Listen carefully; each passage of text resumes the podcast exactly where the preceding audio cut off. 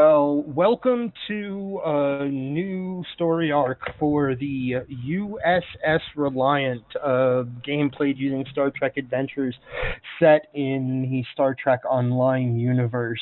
Uh, we have a number of former Foundry authors contributing ideas for stories and playing characters. We have live streamers and um, other friends with wonderful personalities that just really bring the crew of this ship to life. Uh, we start with the ship's uh, commanding officer, Marcus Graves.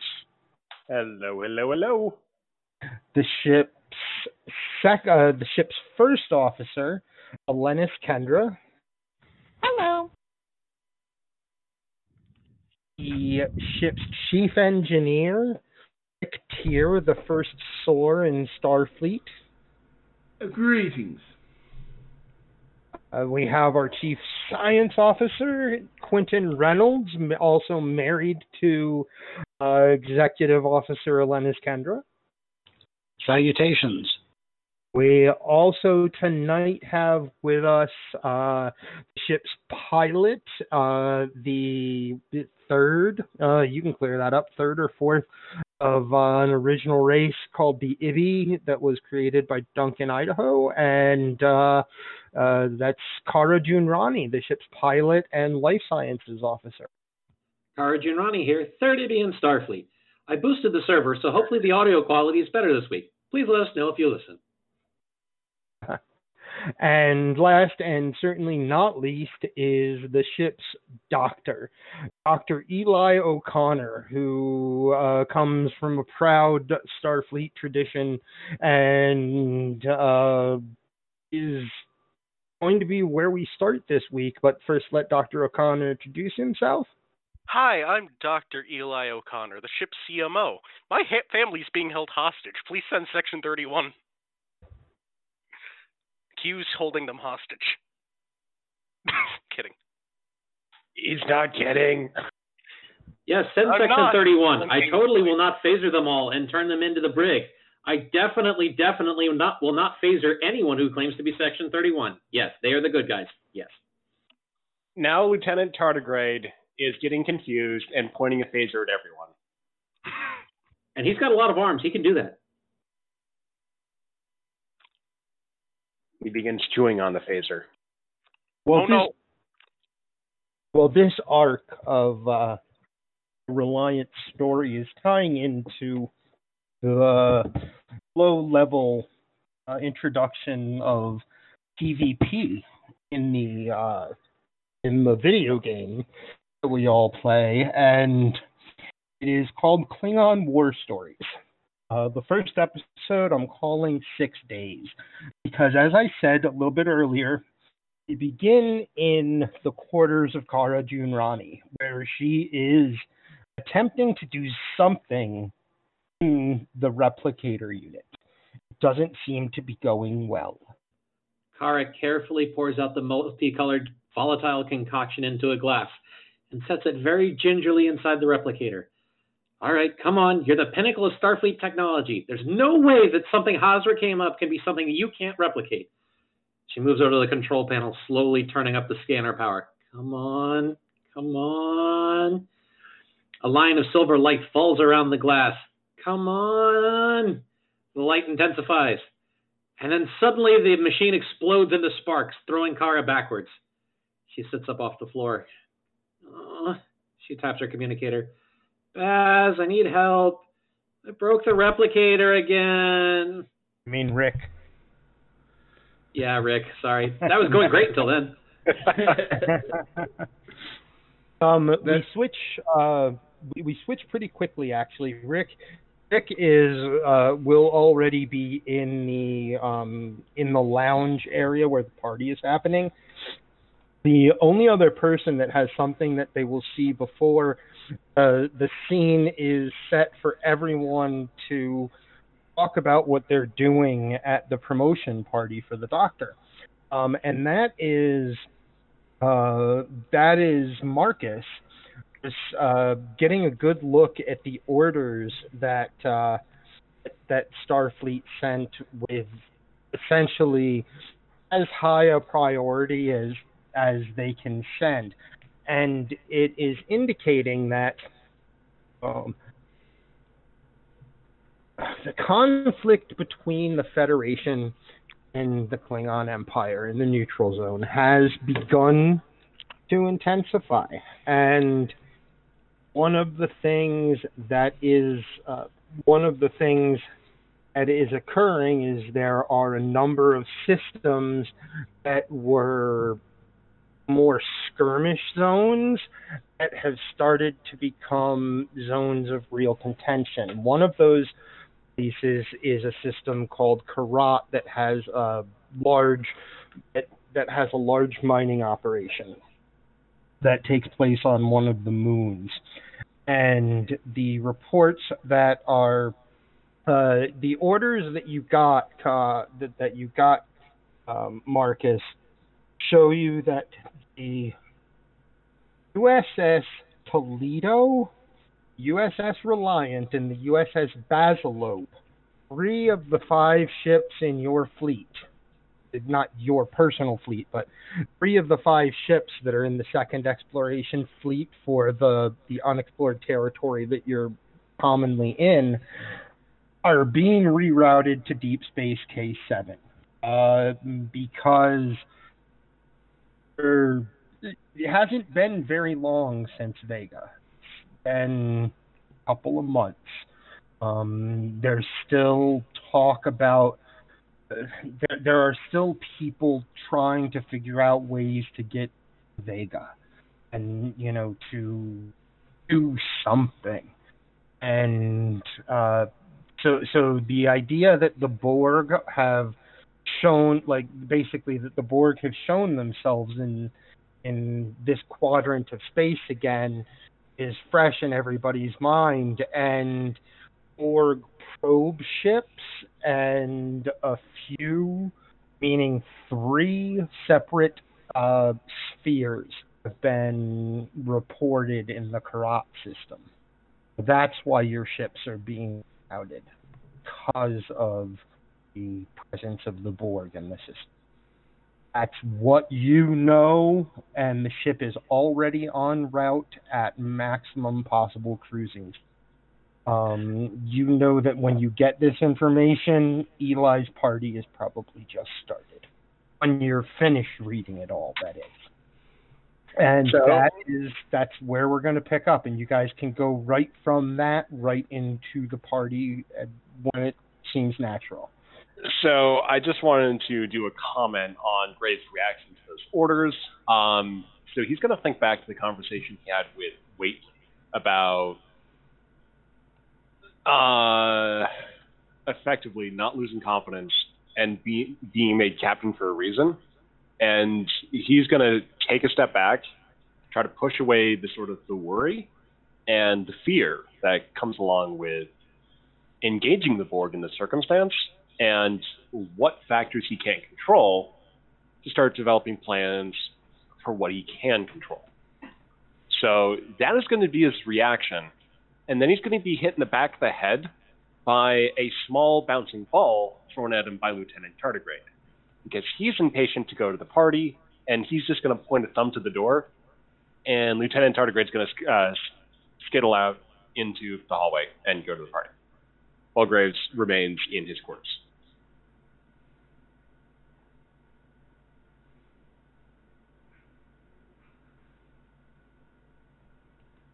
And that's all I've got. Well, the other thing that um, that Graves would know as he as he sits thinking about it is that when Reliant arrives at K7, it will immediately begin. Uh, it will. It's not a refit. It's uh, it's a modules trade out.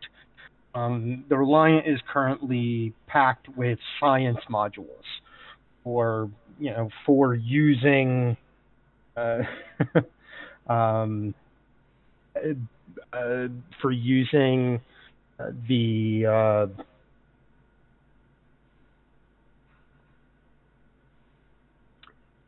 for use in the exploration of strange new worlds and new civilizations. Kind, kind of. Um, it's um, your what what your science pods are being pulled out, and the Reliant is going to have big, long metal arms by the time you leave uh, K7 after being there only a few hours.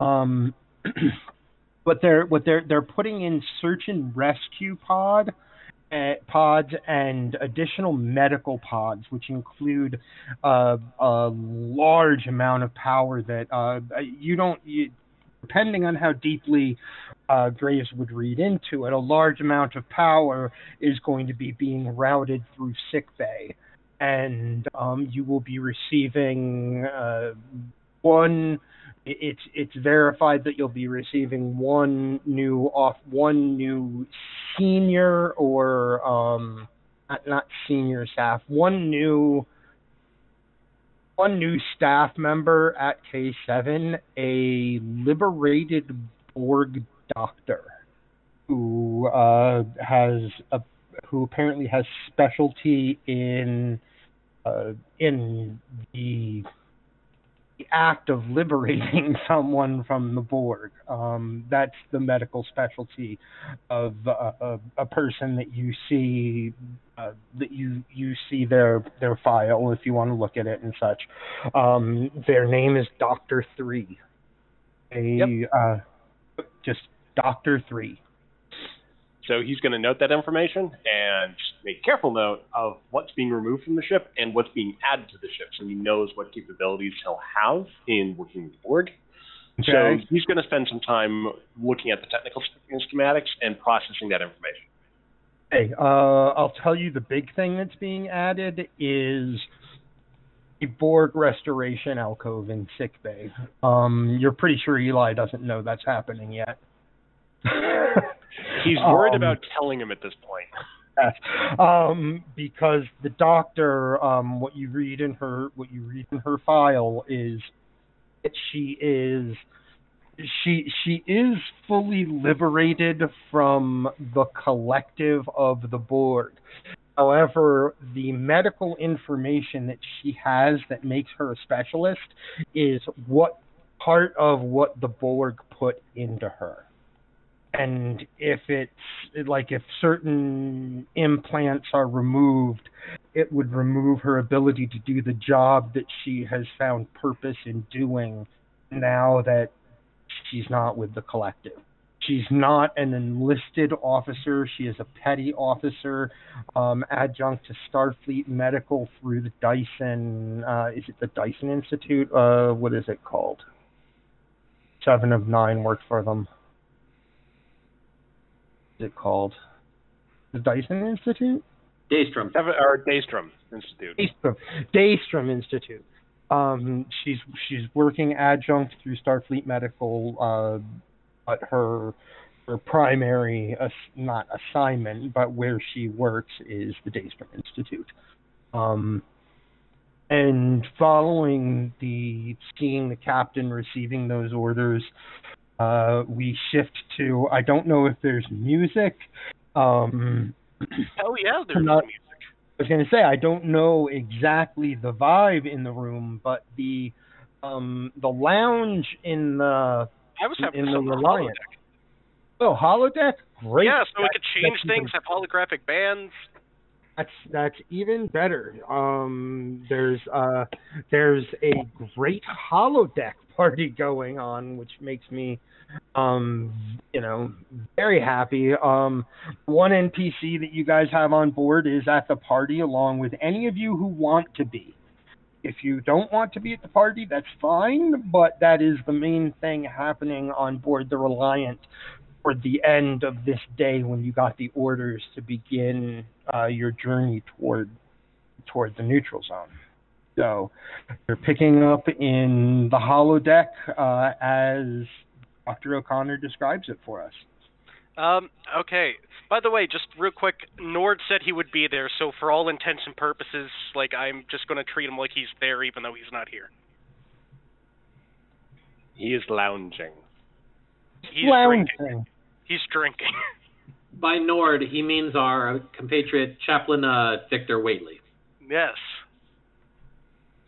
All right, so goddamn, I didn't really put a lot of thought into like the scenery. Um, I guess it looks sort of like uh what what's the club on Earth Spacedock? 47. Yeah, Club 47, except for like between the songs like the furniture and like the lighting changes with the holodeck to like uh depending on the vibe of the song. And, like just everything on the table stays in place, but the table uh, those change place. On on there's a stage nearby and on it there seems to be like a a man dressed in black like give me a second. Man dressed in black black hair looks very out of place, but he's playing a playing a song. Um, I'm gonna post the song and the picture of the guy because I do love this guy. I'm gonna post that in a game chat. You notice he he also has pointed ears despite being a human. I, I think you're right, Kara. It's not the holodeck, but there is a uh, there is a lounge on board the Reliant, and it is Club 42. It has all you need for life, the universe, and everything. And that that is uh that is the guy. You could see, yeah, he actually does have pointed ears. We're gonna have to include this. That, that's Wait. totally fine. That there's a, a you guys basically have Voltaire playing some It, live it is songs. Voltaire. I just didn't know if anybody would know. Of course I know. Of course I. Voltaire's the one who created the USS Make Shit Up. How can you I know, not but I mean, like the other people, I know you would know. Um. So yeah, you're having a party in the holodeck. Um, I- I would say that because uh, the captain gave you the go ahead to have uh, to have have the celebration in the holodeck, that drew more attention than if you had only had it in the lounge. So over the course of the first couple of hours of hanging out there in uh, in in the holodeck, you see more faces than you can count and more people than you know come and go from the holodeck. Um, there's a there's a steady twenty spot between twenty and twenty five people, sometimes a few more, sometimes a few less, but there's a a pretty decent crowd just hanging out in the holodeck thanks to you right now. I just want to also add, I I have the spiciest curry on one of the tables that's legally allowed in the Federation. Whoever eats it gets gets like bonus points. Whoever eats it, marinated in Hazra's drink. I don't have any Hazra stuff, so Oh, Kara still has a keg. Well, I don't have it, so I, I don't have the it keg. like that. I don't have any of Hazra's stuff. Kara, you're bringing the keg. Uh, I'm not going to make this a captain's order, but I'm going to make it implicit that Lieutenant Tardigrade wants it there. Actually, no, no, no. Let's do that scene. We'll do that scene. So Lieutenant Tardigrade goes to Kara's quarters. Actually, don't worry about that. I was going to bring it anyway, but the moment I was trying to check and see if Oakley wanted to follow Kara in, I had some funny ideas for him, but I Oh, don't want to do just that use. too, but I just I don't want to just use Oakley without permission. so um, Lieutenant Tardigrade's going to go to Kara's quarters, ring the door. The door opens. There's some black ooze that sludges out. Lieutenant Tardigrade steps in and just sort of like nods to Kara and then just starts looking around. Kara watches him go around. What are you doing? Uh, wh- where's Hazra's keg? Oh, that. I put it in a box. I was going to give it to Eli. Uh, uh, can I bring it? Okay, but it's from both of us then, all right? Okay, so he, he, is he directed to the box? Kara goes to her desk and pulls the box out of a drawer and hands it carefully to Lieutenant Tardigrade. It's heavier than it looks, being full of liquid of unknown properties. And yeah, so he he takes it and then just starts rolling it like down the hall really fast. So when the when it opens, the context is going to be well shaken Oh, God. and Meanwhile- potentially more dangerous. Oakley, summoned to the deck for, by Kara's call to help, comes in and looks, takes one look at her replicator, one look at Kara, decides to go about fixing Kara's burnt uniform and just follows her as she follows the tardigrade out. Thank you, Oakley. The replicator's probably a lost cause. I know. It takes only a few moments for the entire trio to move down to the holodeck, where I would guess that Tardigrade is probably going to enter the room first. Yep, yep. He's going to be really, really excited. Um, you get to make a perception check, Kara. Um, which um, Baz, just tell me if I get it right. I believe that it would be insight and security. Uh, that would work. So your target number is 14 and your critical range is 1. Um, so two dice, your target number is 14. You only need one, uh, one success. Well, that's good because I got one success. Got one success. Um, tardigrade is very, uh, uh, John is very intent on getting the the keg to the party, and Oakley is following along the you know the the exocomp is following along with you, and you notice um, notice an ops officer uh, down by Club Forty Two. It's it, Club Forty Two is a very small place.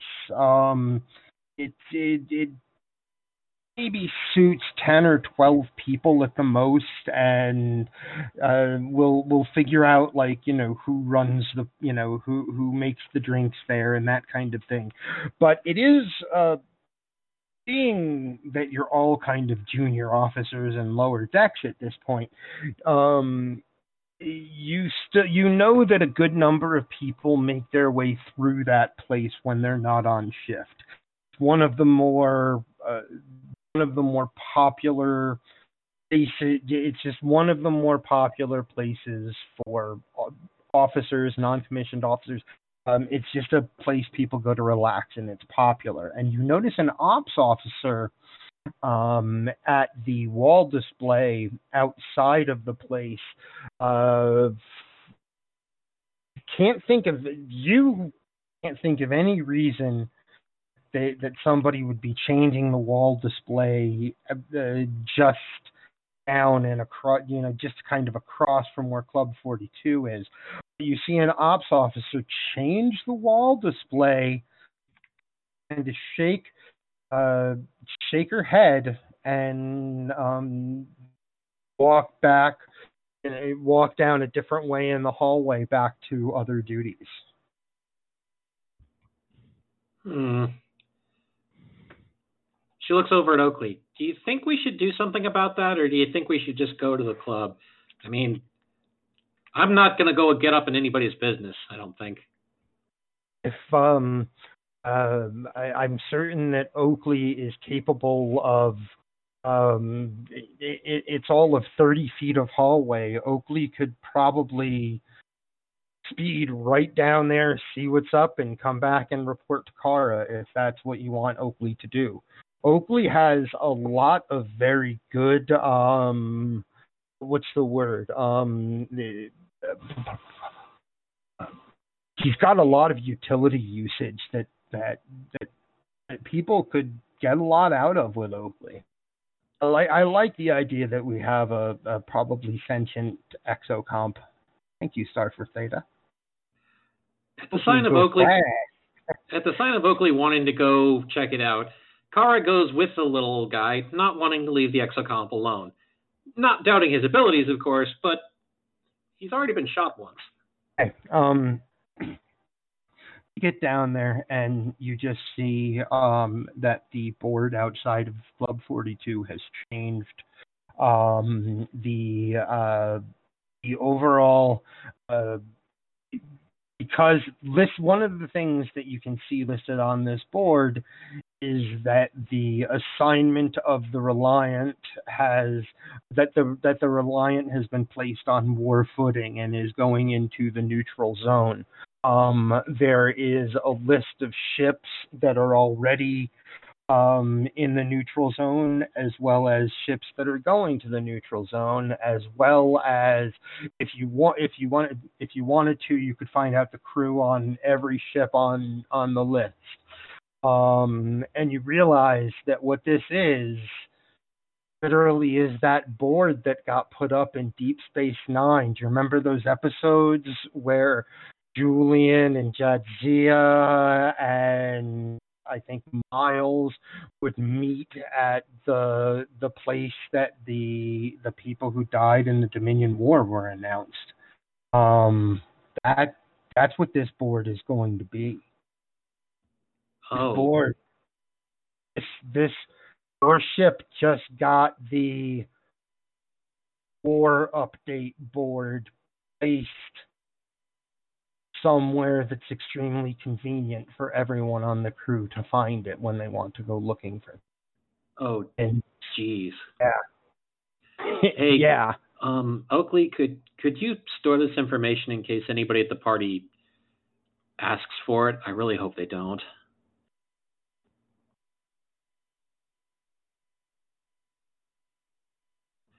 Happy promotion day. Once and Oak, Kara is the last one to enter the party with uh with well, Tardigrade's going to enter just before her, so we'll get to that. So anyway, once Oakley saves the information and beeps, Kara says, "Thank you, Oakley." Um, look, if we're going to war, try not to get shot again, okay? That was really scary before. All right. She gives the little exocomp a pat, and they chase after Lieutenant Tardigrade. Uh, what you missed, Eli, is that an operations officer changed the wall display outside of the ship lounge to We're not in the essentially. ship lounge, though. No, It's it- uh, but as Kara was on her way Oh, okay, there, okay. she saw this, and Kara now is realizing while going to like this happy party, her ship just got the casualty report board put on it. That's that's that sucks.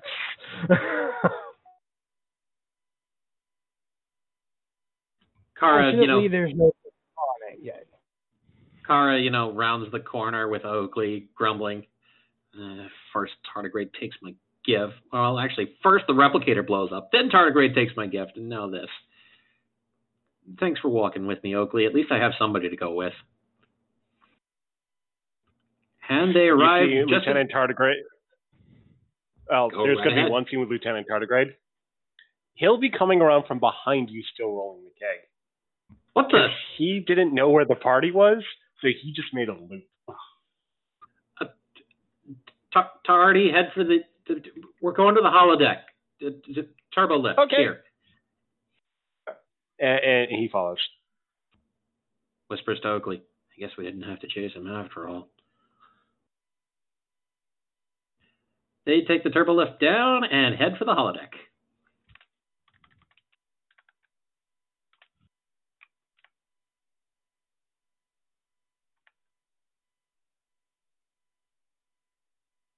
Is there anything any of you want to do during Eli's party? Uh, just Specific- waiting for Tardigrade to go through the door. I mean, I'm falling behind him, so I was kind of waiting for him to make the first move. Okay, I was waiting for anyone who wanted to interject, like Rick or Ken, uh, Kendra or Quentin. Well, we've got an The way order I then. see it is everybody there. H- how about uh, Rick uh, approaches uh, Eli to ask about his little, uh, well, not so little, Risian Corvette. Okay, as you're approaching me, I am mixing a drink. I am, I have some something that looks like an energy drink in a glass, and I just drop a shot of Romulan whiskey into it. I call it a singularity bomb. It just sort of blink, blinks at that and, and just sort of for a moment uh, tries to determine whether he should comment on it or not and decides to not. Um, as he uh, uh, as he returns, you know, back to face Eli and says, "Well, what are your plans for the uh, Corvette that you uh, recently acquired?" Um, sending it back to Earth. My father said he wants to take a look at it. got any plans for upgrading or um, enhancing the features of the vessel? Possibly. Let me just ask you something. It's known to be a smuggling ship, right? All the stuff that was pretty much displayed on stuff. Like all the hiding spots. Question. If, you know, if they're all documented, why would it be worth shit smuggling smuggling in known hiding spots when people already know how to, where to look? The Corvette that you have doesn't have any of those smuggly spots. It is a designed racing vessel. Um, in fact, I thought you said um, it had smuggling spots. did I? Like, yeah, when we were doing the thing, like anybody. Yeah, Larissa, when she was looking it up, said you said that she had found the. Let's say they were creatively described, but they were obviously smuggling compartments. Ah, yes, yes. There are. Um, it's not something that's. It's obviously not something that's known about the ship. It's certainly not in any of the. Uh, it- it's certainly not in any of the blueprints, etc. Kind of thing, Eli. Um, but uh, what you have is a very good security officer. Um, a very good security and tactical officer who was like, "Let me find out what I can find out about your ship." and it's it's these ships are designed with smuggling compartments. They're not always in the same spot, um, you know. But uh, yeah, uh, Byzians are are known to produce fast ships that can run blockade. I think it's more of a um, silent feature than a announced feature. Uh, Precisely. So I'm just drunk and I'm blabbing on, like, yeah, there's smuggling spots.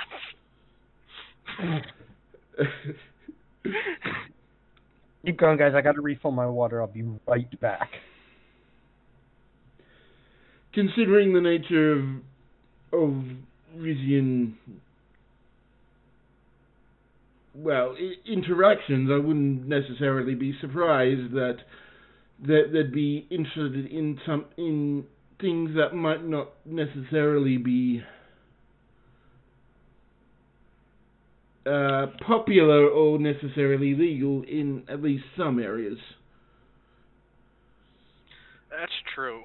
Part of me is thinking about trading it in.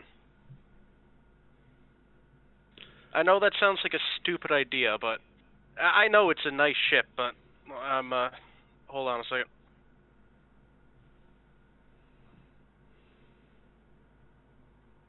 I know it's a nice ship, but like could get something even cooler. Are you planning on uh, gambling your way up? Gambling my way up? No, not exactly per se. I'm not burping loudly. No. I I part of me wants to trade it in for an F-17.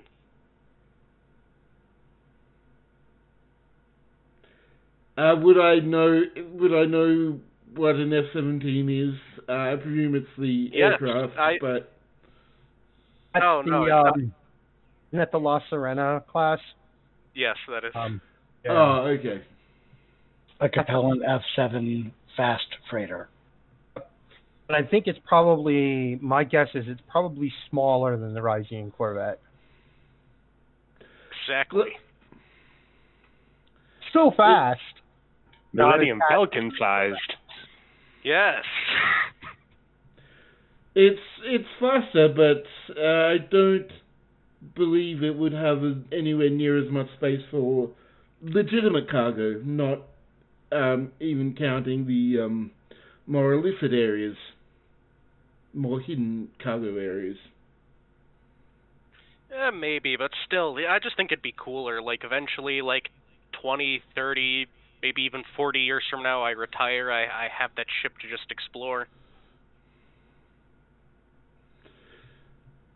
So you you wouldn't be able to you'd be able to man an F seven by yourself, but not the Corvette. pretty much. Plus, come on, like I like the advanced hollow hollow uh, systems on that. Uh, on the Capellan. yeah. Um, wait, Capellans. Capellans. This is the wrong universe for Capellans. Is it? No, I'm pretty sure they're. Uh, What is the name of the freighter again? Uh, no, because you've got um, James Leonard Akaar, who is a Capellan. Aha. Sorry, Leonard James Akaar.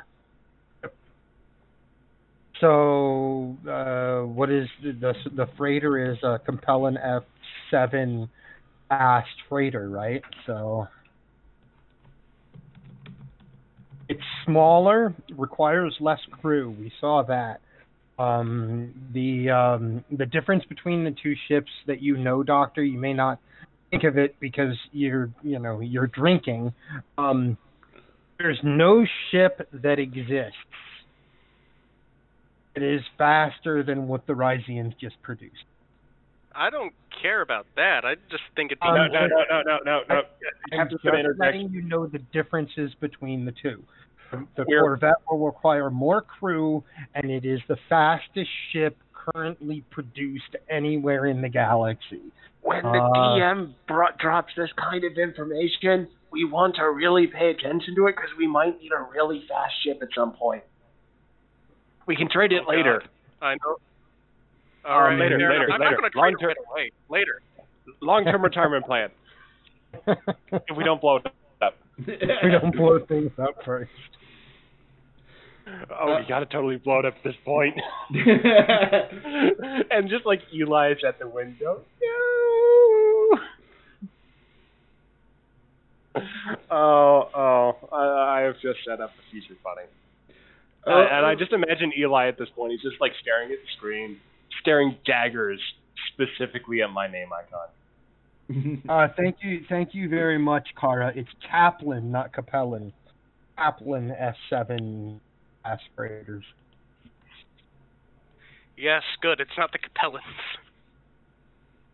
That's fine. I just but but Uh, Capellans I- are I'm a thing in the Star Trek universe. I'm just, I'm just glad we know the real name. Um, so yeah, it's certainly the Kaplan F17, not F7. I like it. Um, so that will be, you know, that can be your. Um, I dream of getting this ship someday. I think any ship that came in like a lockbox or a promo box, I'm going to make you win by gambling. Wow, Um, that's So what you're you're going to make us get them the legitimate way that we normally would from the game.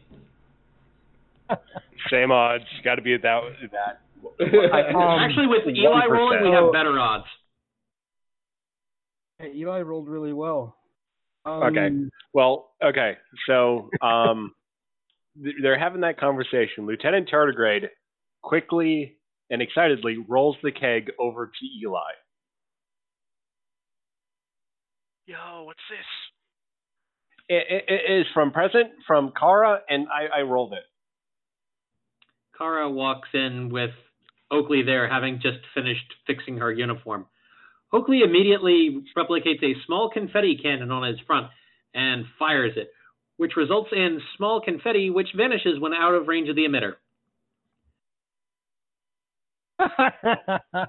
This keg. I, I start to try to lift the keg to put on the table. This is great to celebrate my promotion That's with uh, right there to the side. this is uh, I be, be careful with that, Eli. It's a touch um Careful. volatile. Wh- What? the keg it's it's a touch volatile this is the stuff that hazra had from uh Risa it's um it's good but don't don't don't shake it too much I shake it a lot. yeah that's what worries I, me Open, open, open, open, Oh. open, open, open, open. I'm scared. right before Open. you, uh, right before you open it, Larissa uh, puts her hand on your shoulder, Eli, and says, "I'm gonna, I'm going to go turn in. Congratulations on your promotion, Doctor." And she's Thank you. the I promote.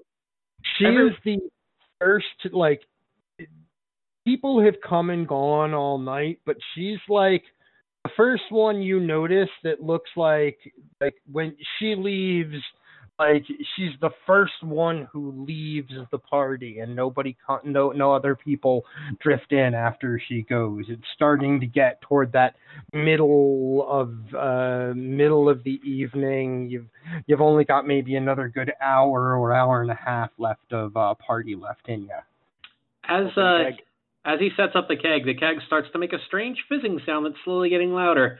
And in addition to I Larissa put it leaving, down and back away. most of the people around Eli start to back away as well. I've I've I put it down and start backing away. I'm going with them. Fuck this. Lieutenant Tardigrade goes towards the keg. Kara ducks down and pulls Oakley with her behind some What is- holographic scenery. Careful, Tardy. He opens it. Do you open a keg? Uh, he he he, um used his claws and improvised. Remind me There's never to make him angry. that works can now say that he used his claws and improvised and tore open the top of a keg i'm good with that And nothing happens because it's not a carbonated beverage. Kara looks up over the scenery. I could have swore it was explosive, though. Oakley nods and beeps. Why Please did tell the replicator. Why why would you Wait, what what about the replicator? Um, don't don't. This is good, but don't don't try to replicate it. It the, the replicator doesn't like it. She points Uh, at the multicolored liquid in the keg. Lieutenant Tardigrade at this point elaborates by holding his like doing a, a accompanying gesture and saying "boom." Oh god. I'm I'm just gonna stick to singularity bombs. Those go boom too. Look, it- turns it's not a real around. it's not a real bomb. Kendra turns around. Is that what happened to our replicator? It was oozing something. Our our whole our whole quarters they smell so vile right now. Kara gulps and puts her hand up. Yeah, that was me. Everybody else points at her too. Kara quickly, Kendra snickers and rolls her eyes. Kara quickly sneaks off before Kendra can give her a talking to and goes over to Eli. Hey Eli, I'm sorry I'm late, but Oakley and I are both here and along with Tardigrade, and we're all very happy for your promotion. She goes to give him a hug. I I am I'm just sipping my drink and trying to hug. This is the exact opposite of Ryzen now. Kara chuckles. Okay, I can see you've had a bit much. Do be careful with the stuff Hazra gave, all right? I'm going to have at least one glass of it, but it's. Well, I have to pilot tomorrow, so no more than that. And let me tell you, it is strong. And, you know, I I got I got I got hypos. I could give you the, the anti-drunk hypo. It's fine. I'm fine. Though I do believe Alright. he himself is drunk. Kara sighs. Eli, I just want to let you know that I I was really jealous at first about the whole promotion thing when I first heard it. But I've I thought this I thought about just hearing it now. look, I have ways of learning things. She grins at him. Oh, oh no. But anyway, look, the point I wanted to make is that I was I only learned a few hours ago, but I was still pretty jealous about it at first. But then I thought back to some stuff that Chaplain Waitley told me, and I think I've got a better handle on my anxiety now. Your success doesn't diminish anything I've got going for me, so I just want you to know that I am really happy for you. And anyway, the race to Commander is a marathon, not a sprint. She gently punches him in the shoulder. Uh, uh, nice. I, I take a sip from my drink. Just so you know, every time I take a sip in game, I'm taking a sip in real life. Oakley hovers up with two bowls, a vase, a hollow horn, and some cups. Carr takes the horn and dips it down into the multicolored liquid. Yay!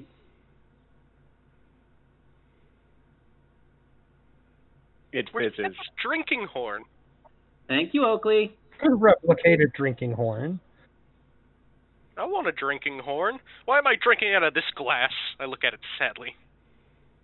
Okay, um, so why am I drinking out of this glass, looking at it sadly? And Um, at this point, most of you are noticing that uh, people are starting to know that they have, um, despite the fact that you're in transit, the Reliance still has systems that need uh, people at their posts, you know, uh, tomorrow. So a lot of the officers that work in the various departments are beginning to file out. It's probably somewhere around 11 in the evening. Marcus will take this opportunity to go to the holodeck. Nice. So he arrives at the holodeck and looks at the keg, looks at the crew, and says, uh, "Are we all okay?" I I haven't touched that stuff. I've been having singularity bombs. Kara has a single sip. I repeat I'm just the having the one. then. I'm just having the one. All right. I'm and I'm he, gonna do a keg stand. he takes Oh, God, the don't vase do from. Lieutenant Tardigrade. He, he takes the vase from Lieutenant Tardigrade, sort of dips it into the keg, and just starts drinking some Phosphorus uh, brew. Careful, sir. It's got a kick. Yeah, I was fully informed by Lieutenant Tardigrade, who was People himself are informed insane. Mm-hmm. by Hazra.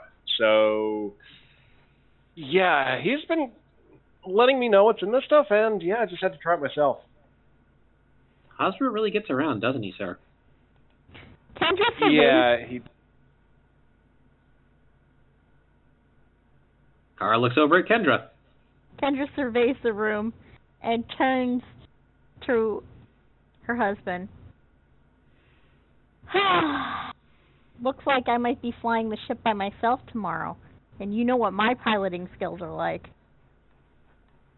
Don't remind me, sweetie, please. Kara points over to Oakley. Oakley can't drink, and he's the junior con officer now. Remember, I started training him. Don't worry. Our our XO can't drink right now either. So I'm gonna It's do fine. a keg stand. I, I start walking over to the keg.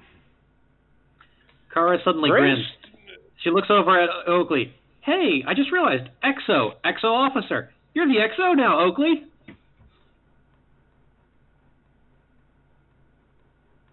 Graves gives Kendra and Quentin a little bit of a look there, and just sort of looks back to Eli and just sort of gives him the official nod of congratulations on the promotion.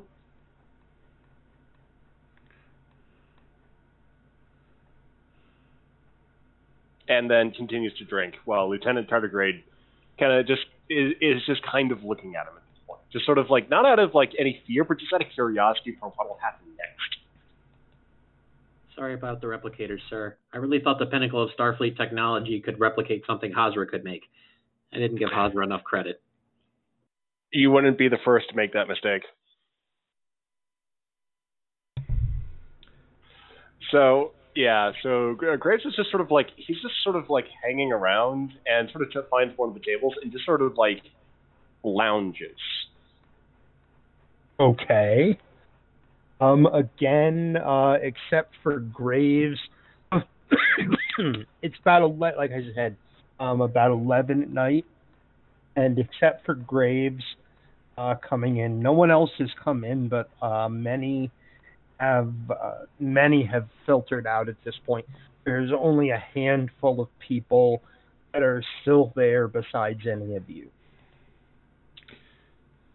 Uh, well, I better go and start repairing some of these incidents with the replicators. Kara cries, I'm sorry. Uh, uh, Rick just sort of laughs. Your your apology is accepted, and just try not to duplicate Hasbro stuff again. Lesson learned. He just sort of taps her taps her on the shoulder and um, starts to head out.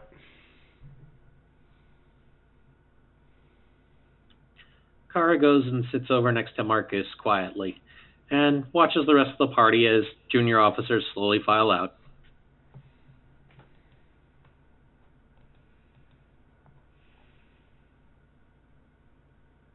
Lieutenant Tardigrade looks at the keg, eh, and, like no, no, like apparently no one else is drunk out of it besides Marcus, and he holds oh, the entire thing up. I'm trying oh. to. I, I. He holds the entire thing up to Eli. What are you doing? I'm trying to do a keg stand. Why are you holding it? I gotta, I gotta, I gotta go upside down on it. It's a keg Uh, stand. he, he nods furiously and then sort of sets it down and then sort of takes a step back. Q, we're gonna need some sort of twitching. roll here. It, it make uh make some sort of constitution roll. Um, so it'd be fitness, um, security or command. I'm gonna say fitness security. Uh, so your target number is 11, and you have no focuses that apply. Hold on a second. I'm just opening up my sheet. So you said it's what? Target number is 11. Fitness plus security. You're very fit, but your security is very low. Can I make this science instead since I'm drinking a concoction? Nope. What nope. about command? Command. No, no, yeah, no, no, No, no. you have to You're withstand stuck. this. It's physical. I went through it. Now you have to. Ha! Holy crap! Eli, get ridiculously drunk. But Um, apparently it affects and- Trill differently or something. Well, what I'm thinking is, it just doesn't knock you down. Um, you stumble, and uh, you sit rather than fall, and eventually, when you recognize someone, you think it's probably a good idea if you ask them to help you back to you. I don't want to go back to my quarters yet. There's a lot of ensigns in red uniforms gathering around Eli now, chanting, Eli! Eli! I, I Probably, stand up from probably not. I, I, I would think probably not. Damn. Um, most of, as I said, almost everyone except for you guys now is gone. It's late. It's ele- it's post eleven o'clock, um, and uh, it's really just you guys in there now. Um, and Eli, you basically feel like if someone doesn't help you back to your quarters, you're not going to make it there, and you have no idea what will happen to you. Can I make one more drink? No. I mean, yeah. You can make- you can the make DM another- has cut you off. I mean, you can make another drink, but it's like this is going to heavily affect Eli. Aaron Um, looks over at Marcus. Galactic Gargle Blaster, come on. or you have another drink, and Sir, should you we lose help him? consciousness. Um, E- Eli does Uh, Eli does a woo and makes himself another drink out of the replicator. And he downs it very fast, and for a minute, it looks like he's handling it because he handled the drink that happened just before this one. But it looks like that was the last one his body was going to handle because his eyes kind of focus on different things and just kind of wig out for a second, and he falls over half on a cow, uh, half on like a a bench seat. We should probably help him.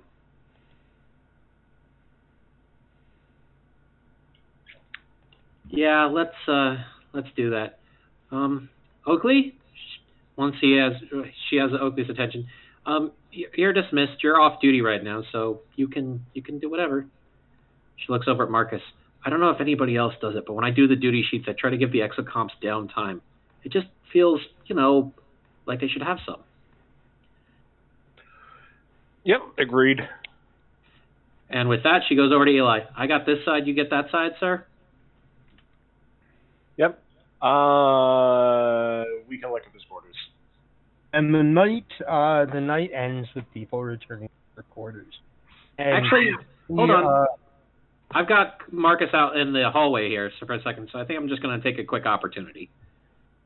Sir, I think it might be a good idea if you got out to meet with the crew a bit more.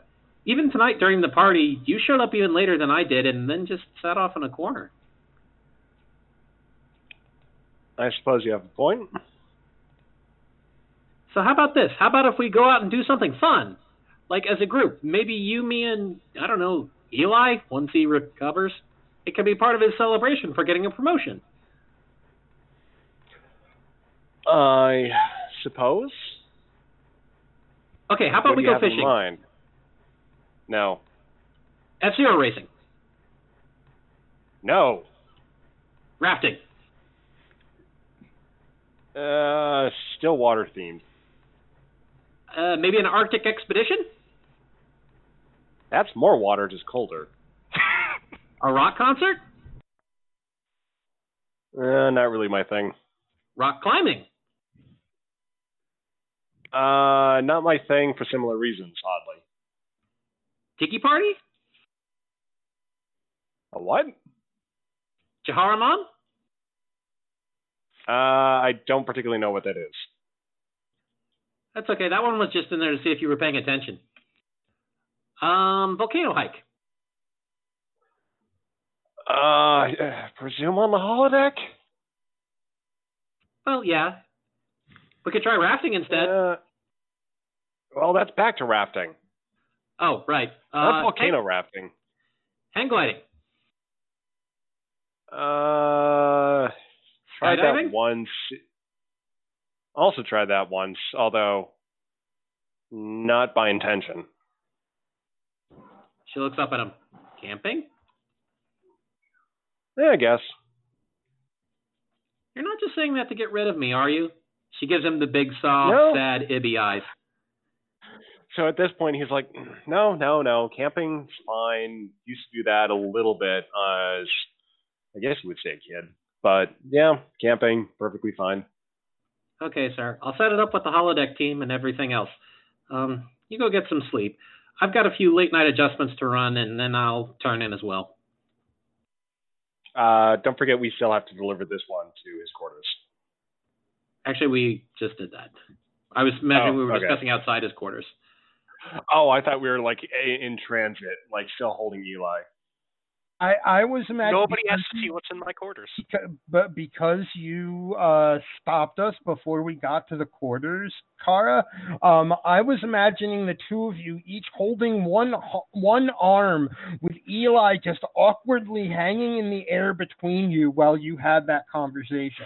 Yeah. I mean, yeah, if everybody that- likes that- that, that's good with me.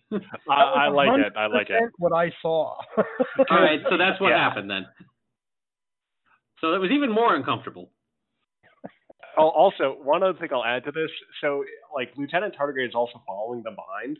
Uh, Carrot, like, he's got the remnants of the keg as a hat, and then he's like holding up Eli's legs while they're carrying his arms. right on. So he also knows they're going camping. terrible.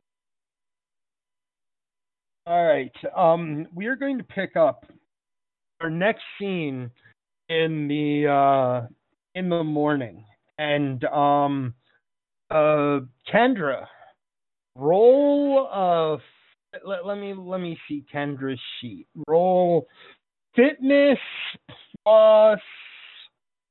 Hmm. It's a physical thing. So I'm going to say fitness plus security. Your target number is 12, and none of your focuses apply. You guys currently have no momentum. He rolled for me because I can't. That's okay. That's that's all good. You've got two successes. Um, you're just you're just nauseous and don't feel good this morning. Um, you didn't even drink, so you're not really sure why. Um, you just really don't feel well. Um, uh, breakfast helps a little bit, and um, while you're getting ready, um, Quentin, you can see that um, there's information for the EXO and information for you that have come through the uh, that that that have come from the uh, the layer of commands that are that are coming down. Kendra, um, it looks it looks to you like there's uh, some very there's some minor crew transfer happening, um, and on your end, you need to um, um, so engineering can install it, but um, they need you to isolate the system of something that's going to be uh, being put into engineering by um, when you arrive at K7. Um, you need to use your science to isolate the power system and uh, and connections that that talk to your ship in any way of a Borg regeneration alcove to be placed in sick bay.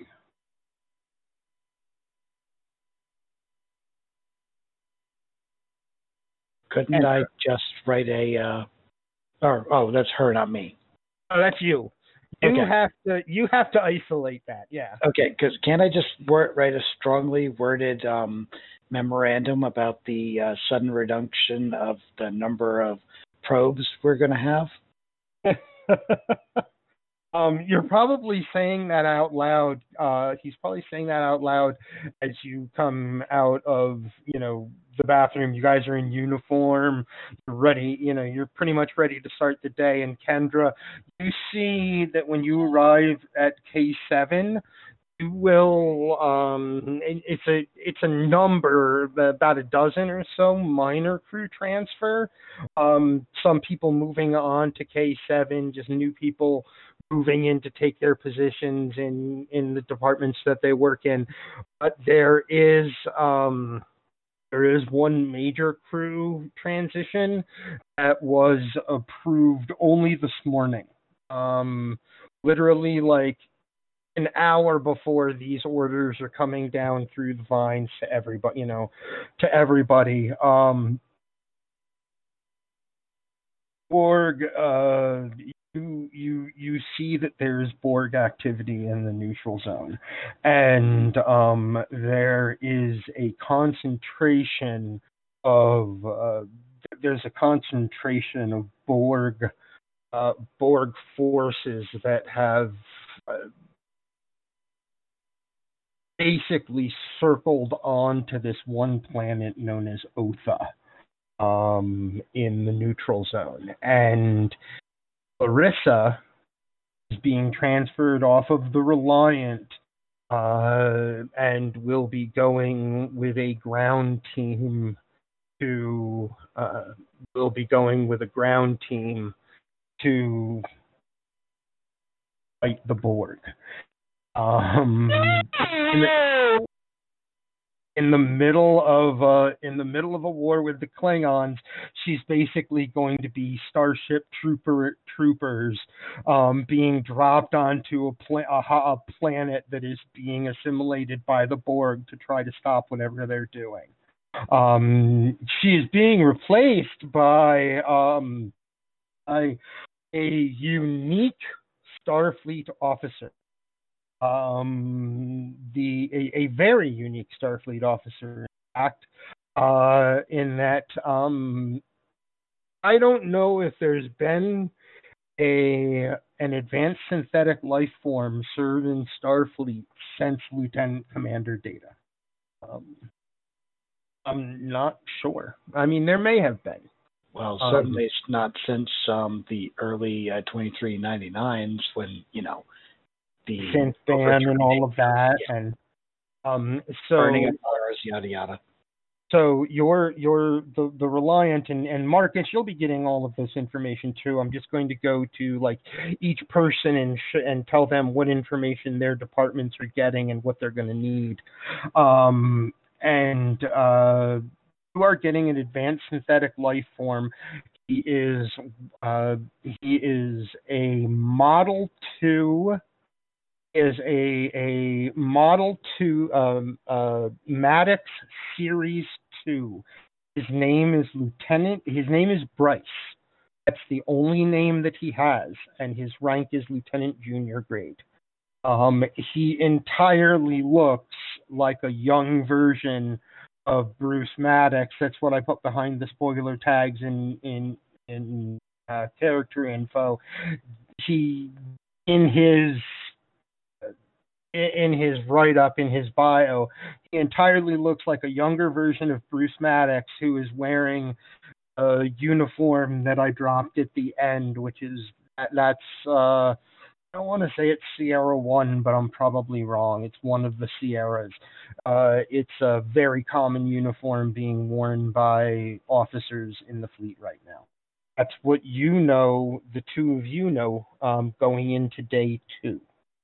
Um, um, and we're going to go back to these scenes in this order. So first is going to be Quentin and uh, Quentin and Kendra, um, and then we're going to go to Rick in the morning because Rick, the thing that you find out in the morning is that your engineering team is responsible for installing a Borg regeneration alcove in sickbay in the sickbay of the Reliant.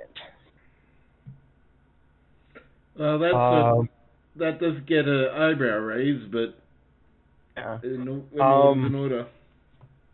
Uh, Hara, um, you actually um, are.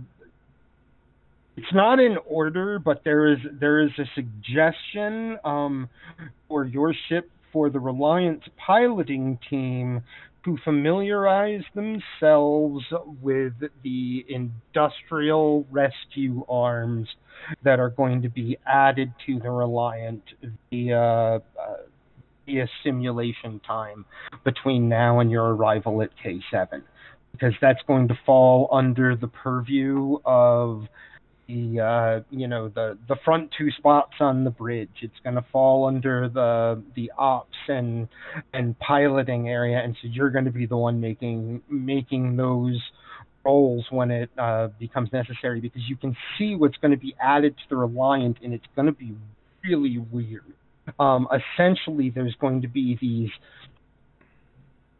three arms under the under on three arms that will be under the saucer and uh, starting at the very low end and outside of the deflector that are essentially industrial search and rescue arms. So you could you could pull uh, with these things you could pull apart a wall and have the third arm pull something out from but at the level of it being the size of a ship. Basically, it's like you have a rescue ship with the jaws of life on it, essentially. Um, and you you need to be rated on that before things happen. And Dr. O'Connor, you wake up with a terrible hangover, and all of the news that you see on your pad, you probably don't believe it at first. You, you probably think you might not even have read your pad at first because your head hurts really bad. Um, before I think you probably have coffee, but no, when you when you look at the orders again, um, there's a new doctor coming into sick bay. A uh, a liberated Borg uh, will be arriving in your sick bay in five days. They're going to be installing an alcove for her uh, in your sick bay. Uh, her specialty is removal of Borg implants in those who have been rescued, and uh, that she she's she's the first one that helps in XB. Um, she's the doctor that you know that gets the pieces out of them. She's not a counselor or anything like that, but you have someone who looks a whole lot like a Borg that's going to be coming your way. And of course, Marcus, all of this information comes to you. The addition um, that here on day two, um, there uh, there are listings of a lot of skirm a lot of skirmishes. Um, you see all of the crew transfers that are going to happen. It's it's a total of 13 people. It's it's 12 uh, 12 lower, you know, 12 junior officers that are trading out for someone else who is just as good at that, you know, at that job. It's the it's kind of what happens every time you set into a star base. Um, maybe one or two people transfer out, um, and someone else transfers in. But um, you also see the information that Larissa is being tempor- temporarily moved to uh, the ground unit of Starfleet to be sent to a planet that is being assimilated by the Borg in an attempt to stop what they're doing there. And we pick up that second day. There are still, um, if anybody makes it a point to go by the board, like on their way to their shift or something, there are no casualties, um, no ship destructions. Uh, the USS Rideout reported heavy damage, uh, heavy damage outside of outside of Karat uh, after an engagement with Klingon vessel Klingon warbirds that was broken up by the arrival of a Borg sphere uh, between them. So we pick up um, in the quarters of uh, Kendra and Quentin just as you both are about to be for day with the information you have. Day two. When Kendra sees that Larissa is being transferred, there was an audible no! And now Kendra is in a decidedly grumpy mood. She rather relied on Larissa when she was um, chief of security, and she always feels better knowing that she's there now that now that she's not on the security team anymore. Larissa kind of was her right hand. Kara sits at the bridge at her usual station looking very tired and disheveled. She's currently pulling up the information on when Oakley will be free so that she and Oakley can both get the training for the grappling arm since Oakley is her junior con officer. She sighs. I can't believe I had to bathe Nala. I can't believe my dog rolled around in that muck.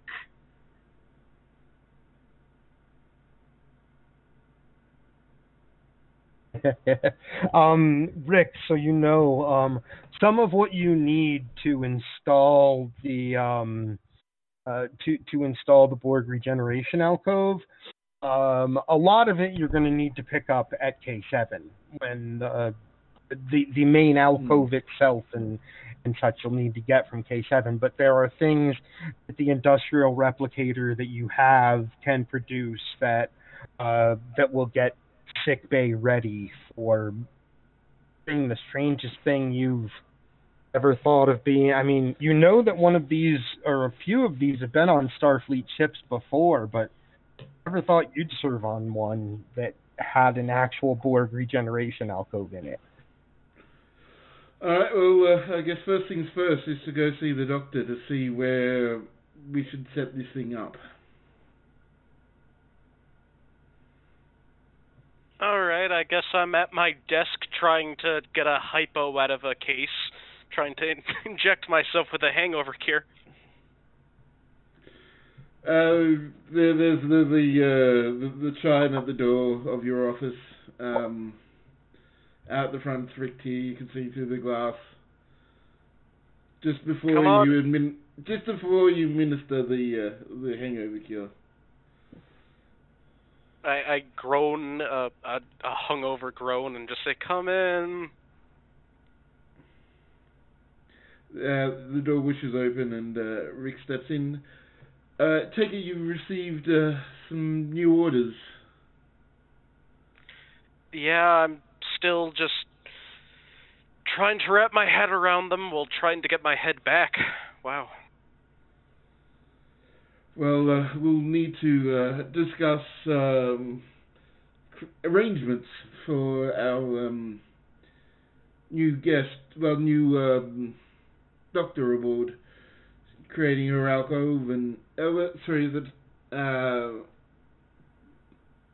creating their alcove, um, and and um, essentially getting things as ready as we can before I arrive at K7. Understandable. Um, I I just inject myself quick, just like right in the neck.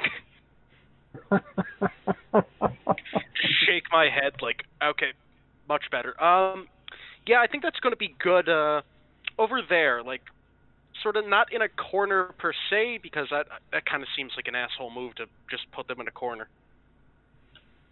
Um, but yeah, right right over there. I point to I point to a place. I, I'm not sure it really matters.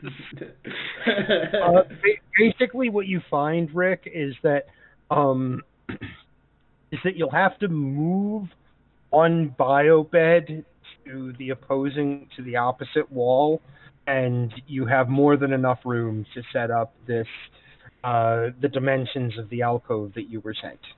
Yeah, I, I presume there'd be like power requirements and all that kind of stuff with it, and and the, you know, I'd look at the the current conduits, what can, what is they able to handle it, what you know, what what is easier to uh, handle.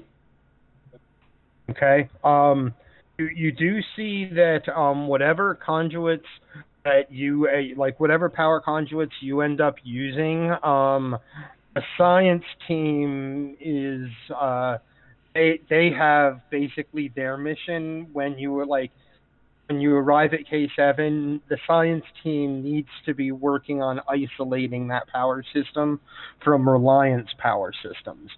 And the engineering team needs to be like when you arrive there needs to be working on all we need to do is like uh, the, the the the feeling that all of you get from the orders that you've received and Marcus you get this feeling more than anyone else and that is we're expected to be mission ready a couple of hours after you arrive that's everything you see in these orders is telling you that. Uh, those those mission pods are going to be being traded out by um, by shipyard um, by shipyard staff as soon as you arrive at the starbase. Like worker bees are to like swarm your ship and start doing stuff. Um, all of you get the impression that when you arrive at K7, it's to be um, it's going to be very quickly heading into action. So with that, uh, Marcus is going to send a quick note to uh, Kara and Eli. Just a quick like question of. Uh, it's actually a very quick message. It's basically camping when question mark. Signed Graves. I I I send a message like, "What about camping?" Just immediately. Graves just types in, "Oh, you've been shanghaied." Oh no. Call it, So, and like, then he sort of like adds supplemental, like call it a team building exercise.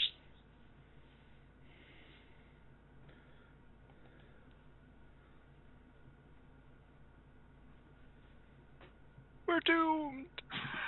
Okay. Um. So as uh, uh, when you look into uh, finding, so you aren't the only ones who get the you know who who get that heavy feeling of ship changing orders so fast.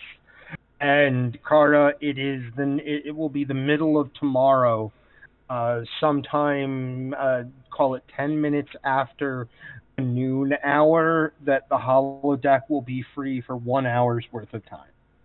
Oh, we're going to do overnight camping. Yeah, this was intended to at least start as an overnight thing. Okay. Yeah, so it's basically Um, it's like we've got it's gonna like everything's gonna uh, just go nuts later. So what we're basically uh, gonna do is just do like a between day two and day three of Okay. like between duty like at the end of duty shift to the next duty shift Okay. camping. It all happens at night. Woo! A scary story must be told. Well, that's what I'm saying. Uh, yeah, And, and and that is probably said, you know, on the bridge or something. You know, a scary story must be told.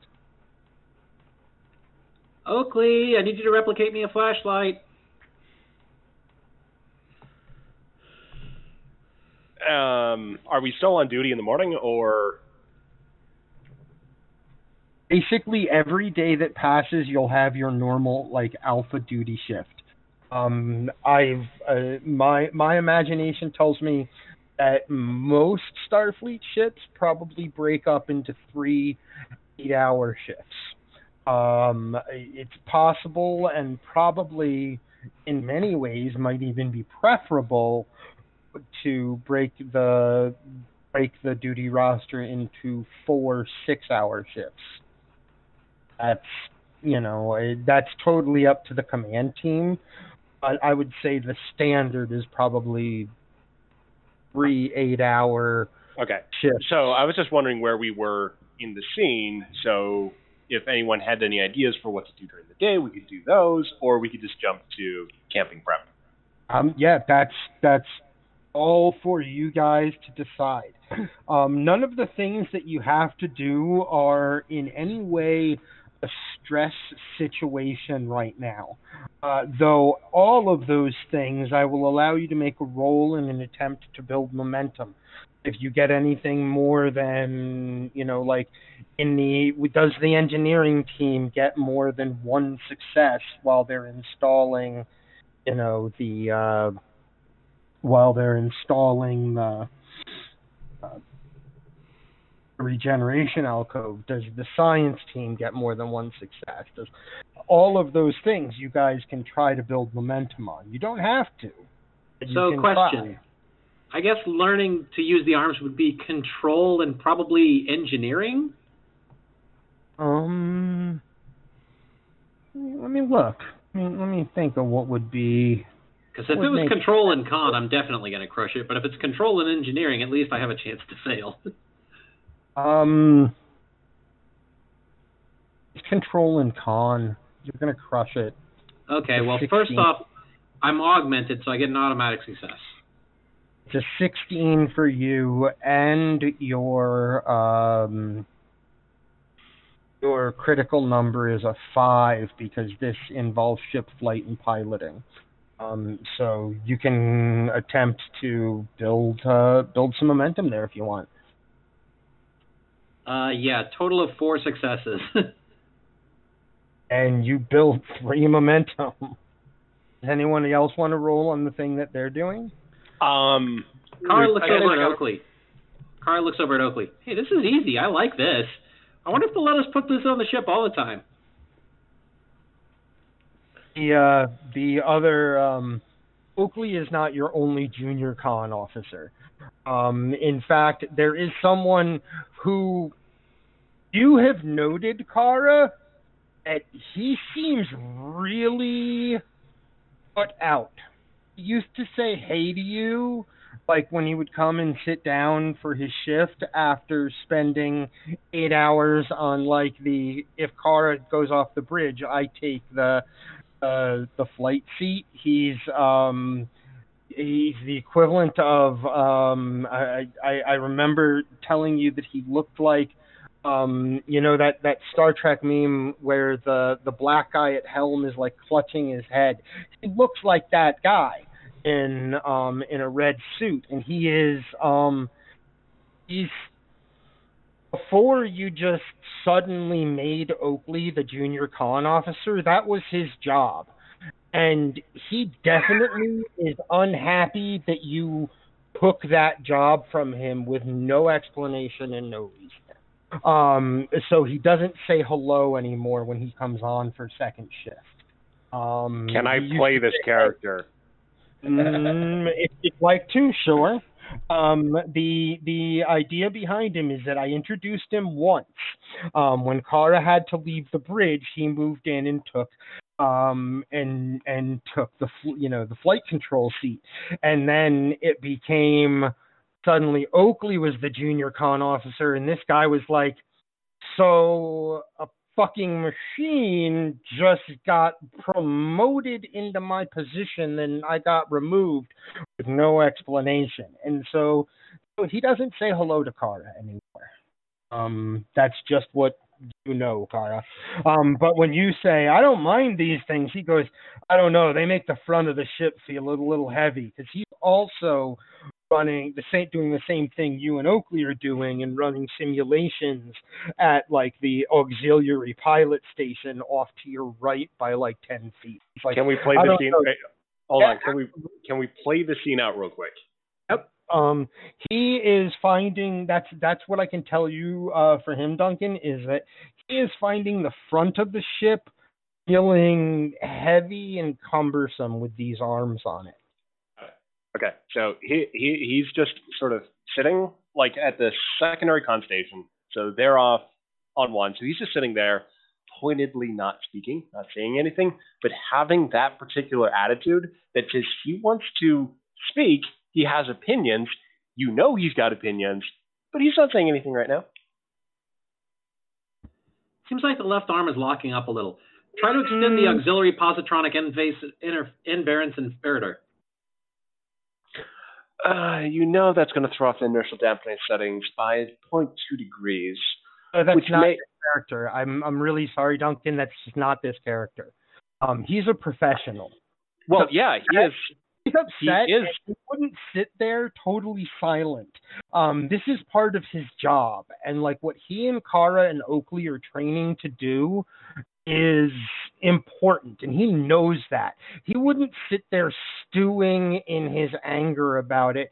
He He's not stewing in his anger. He's got opinions about the situation, not necessarily about the specific but he you're wouldn't doing. himself.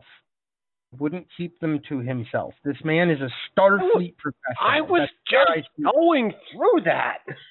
Like I'm- I'm- just speaking I- as a correction. I'd, I'd like to some. T- I I just really want to play this NPC. Okay. I did. I did introduce him some time ago, and Okay, go um, for it. all all all he says it, when Kara says, um, "I wouldn't mind these things being on the ship all the time," is that he uh he turns over to where uh where you and Oakley are at the simulator, and he says, he says it's making the front of the ship feel heavy, like uh like it wants to bow to like it wants to bow. What what are you what are we gonna do that you know? And he's he's basically saying this is what he's seeing as a problem. What do the three of you want to do to solve that problem? I think we can just extend the auxiliary positronic invariance inhibitor, and it should even out. He makes a few he makes a few adjustments and uh, and nods from his simulator. He, not a you know, not smiling or anything, and not like pointedly, uh, not like smiling. He nods. Um, he obviously makes the adjustment you just um, you just suggested. And did you seriously just use a babble? Um, that's awesome. Um, Anyway, Um, you're doing a good job over there. I think we'll have this set up no matter what happens. I think with my security training, I might get sent down to the planet. Probably going to be up to you and Oakley to handle everything from here. You're capable of it, right? look at the mission orders again, and you realize there's no planet involved with where you're going. There's a big mining op- big mining operation on moons and um yeah Okay, let me rephrase that then. yeah As a senior officer with security specialization, I might get called away, so it might be up to you and Oakley to handle everything. You're okay with that, right? He nods Okay, glad to hear it. I know everybody on my team is capable. I have complete faith in you. She is oblivious, by the way, completely oblivious. Oh, I love that because um his response to like you being oblivious is just it's not an eye roll, it's more of a how do you not understand, you know, why I'm kind of mad. And he continues running his um he continues running the uh simulation to you know to be doing what he's doing. You have built three momentum for the group. Um, does anyone else want? We to try have to- built three momentum. Technically, all three of us were doing that simulation. That's true. It's still a lot of momentum built. Uh, Rick will will do a roll. Okay, for you, that's going to be engineering and ooh, reason probably. You think that's that sounds right? Uh, reasonable control. Um, whatever you think's more appropriate. I'm gonna say I'm gonna say I'm gonna say this is something you have to reason out. Um, reason in engineering, gosh, it's a 16. Um, what is EPS power systems? So that that's one of my focuses. So if it's it's if it's to do with something to managing the, the power systems, it's it's it I get um my expanded range crit range. Just 16 is your target number, and your crit range is five. Did you get? I'm not there. Three successes. Okay, yeah. Um, Quentin, do you want to try to roll for the science? Sure.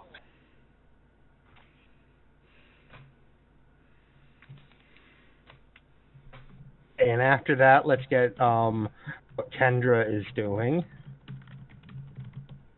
Do. What target number am I looking for? Oh, oh, I should I should actually have your in front of me. Um, you are going to be rolling for sciencing it, and also reason. Um, do not have the you do not have a focus in it, but you have a 15 uh, is your target number. Two. You guys have maximum amount of momentum going into the scenes that follow toward the end of uh, day two as uh, some of you want to, as some of you will be entering into the holodeck um, to get to know each other a little bit, and um, all of you will uh, will feel um, the tension on the ship is has has risen, and I'm I'm sure that the counselor would let you know that too. And Kendra, what's going on uh, for Kendra now? So, old habits die hard, and as former chief of security, Kendra immediately starts doing background checks on the two main crew transfers. Not your typical computer inquiries, but using some channels that she has from. I Her like background. it. Um, can I do a roll? Oh, absolutely. I really like it. Um, because I thinking about your background, I'm like, yeah, I, I really like that. I'm going to say this could be um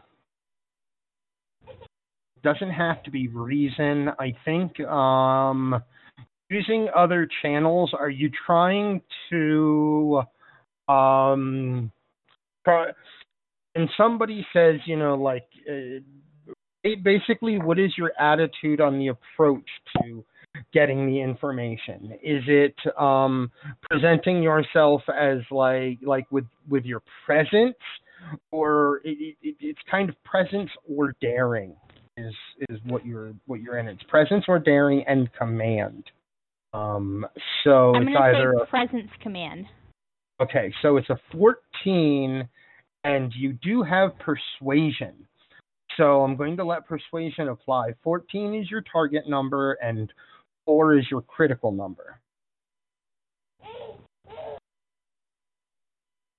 Is that another cast roll there? Yeah, he Oh. he rolled for me. Yep. You, you guys, uh, you guys are sitting at uh, maximum amount of momentum going into uh, going into the night of day two, going into day three, But what do you want to find out? and with that kind of success, what you found out um, on the background of uh, which of the two specifically um, it'll take more searching to uh, the best information you find that you'll certainly be you, you'll you find that the best information you will find about the Maddox series uh, about Bryce will come from from his Starfleet record um, and his uh, they he it's basically the equivalent of a birth certificate. He has something that he calls a uh, that is called a creation record of uh, you. He's part of a line of five five sentient um, five sentient androids that all look the same. Um, and the oh, sorry, um, yeah, I, I was moving my chip bag actually away. um, uh, the um,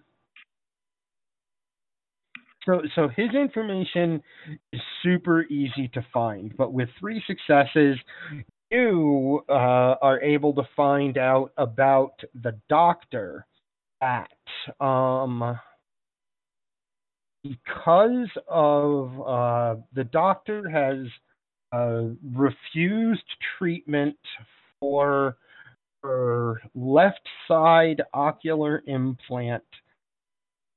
Let's call it uh, six times. She she has refused having the left side ocular implant and uh, and scanner removed because that is directly connected to a, a large a large information cache. She isn't even really able to access but it's the it's the medical information that comes and this is all this is all what you have to do a little bit of digging in order to get deeper background information from um, the Daystrom Institute. And that is that she has a ton of medical knowledge in the systems. If you look at the picture that, that I posted of her before, she's got one of those really gigantic Borg implants on the side of her face. And you know from what you've been able to dig up, that goes really deep. Uh, it would be that you're. It's one of those things that's so deeply um, like plugged into her own brain that it would be dangerous to try. It's certainly dangerous to try to remove it, though not impossible. But she has refused potential treatment for it six times. That's the only odd thing um, that you find about her. Can I, since, since I got three successes, can can I? I would have also been looking for um, sort of like their character and personality I would be I'd be trying to feel them out before I even get to know them. So so like I'd be Okay. not just Um, official channels, but people that would have known If two them. more successes, it's like you could send them as soon as you roll them as if they had been momentum. So character and personality on Doctor Three. Um correct. Um unemotional. Uh focused and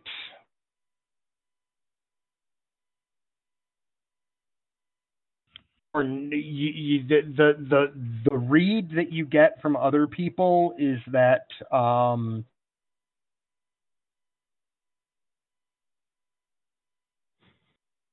some some people think she might not be happy having been removed from a collective but that is a life that she leads is has been is that she has been removed from the collective um, a great deal of nanites still flood her system.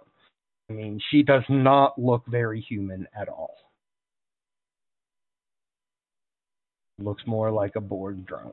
Um, as far as Bryce, Bryce loves being a sentient, an, an advanced synthetic life form.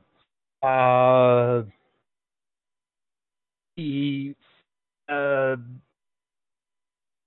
personality that you get from uh, from people is that he is not an android who is looking to be human. Um, he is an android who is looking to serve Starfleet as an android um, to show that they you know, it's bas- basically it seems like this series this model of uh, this model of synth as um, all five of them are in uh, some sort of galactic type service, um, the way that um, Bryce is a part of Starfleet.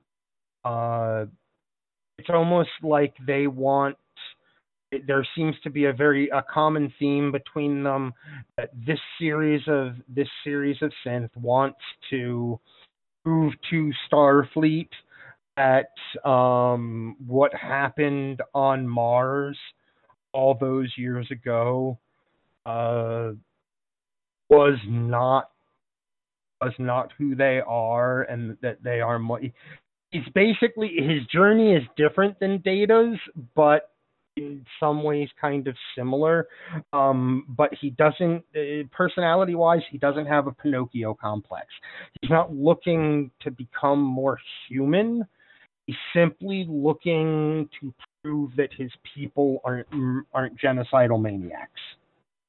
If that makes sense.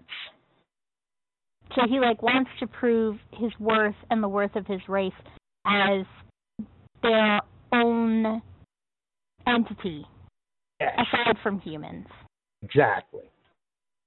He, Okay. he he thinks of the sin like you can even see it in probably um, like reports from instructors at the academy and such that um, his his general approach seems to be that um, his nature as a synthetic being is no different than a Vulcan's nature as a Vulcan or an Andorian's nature as an Andorian.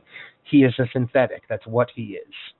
That's uh, th- that, that's what you that's what you get on the two of them.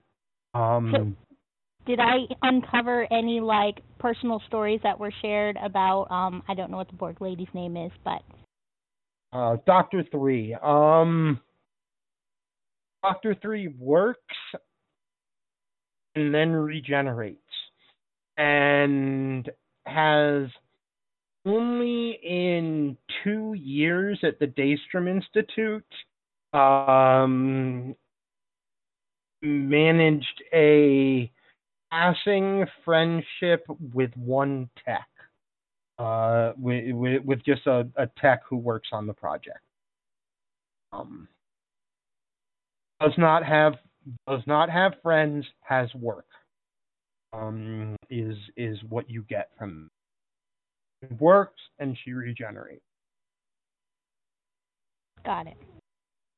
Okay, um, so we move toward the evening, and um, the holodeck, um, the the holodeck, we will say, has time for you to to um, to do a very long um, go into the wilderness camp and um, you know go into the wilderness camp and um, at uh, at a night where you get to, you know where you get to spend time in nature. The holodeck is certainly um, the holodeck is certainly able to do that. So uh, so well one of you let let me let us know uh, what the holodeck is like when whoever is going into it goes into it. So I think it'll be good if all three of us are, Eli, Connor, Kara, actually, and Lieutenant Tardigrade are just sort of like sitting, kind of standing kind of awkwardly right at the foyer, while Kara is inputting the settings for the program. Eli will explain his costume. Uh, Graves is just sort of in generalized rec wear, and Lieutenant Tardigrade is uh, is still in his uniform. The gun belt is also on. Gotta explain it for the listeners. Okay, so I let's just put a picture in there somewhere. But I, I used Red Dead Redemption to make a camping outfit. Nice, nice vest, some jeans, gun belt with a bunch of trinkets on it, including a compass and a little frying pan, some scissors, And the hat. and and a nice hat. It is a very nice hat. We'll, we'll include the picture. Don't worry, maybe. hopefully. Okay. Kara is wearing a leather vest over a white long sleeve shirt and also has brown pants on. around her belt, she has less stuff than Eli has, but she does have a hatchet trimmed in bright neon green. She looks over at the holodeck, you know, gridding. Computer, activate program CIO 317. Pull additional data from the present officer's files. That includes Dr. Eli O'Connor, Captain Marcus Graves, uh, Security Officer John Tardigrade, and Con Officer Kara Junrani. The computer complies, and it pulls up what looks to be the path down into a, you know, pine tree surrounded camp area with mountains surrounding a small valley. And it also pulls up a small little hut, which says guide on the front, and has a Cardassian staffing it.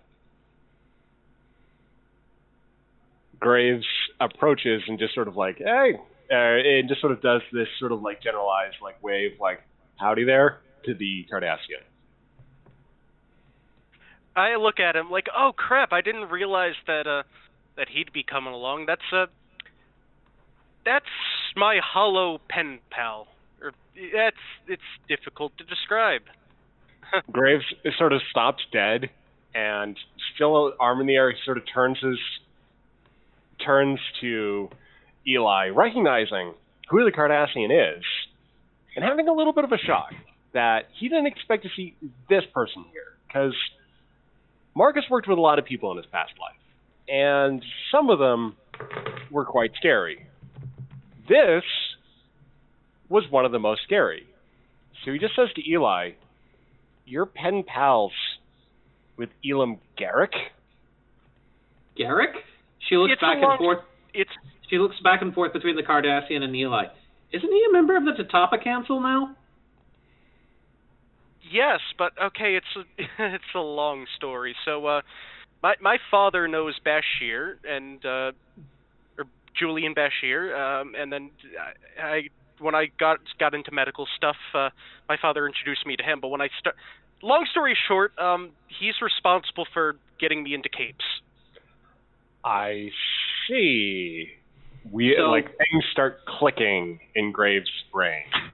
So I had the computer rebuild the file with people we know, and it decided to choose for you Elim Garak, who is now a tour guide on the holodeck. It would seem it would seem so.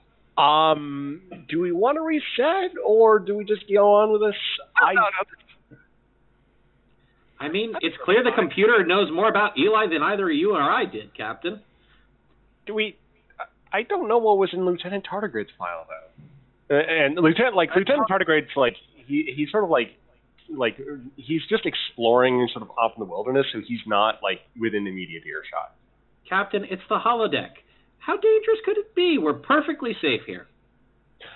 he chooses not to answer that.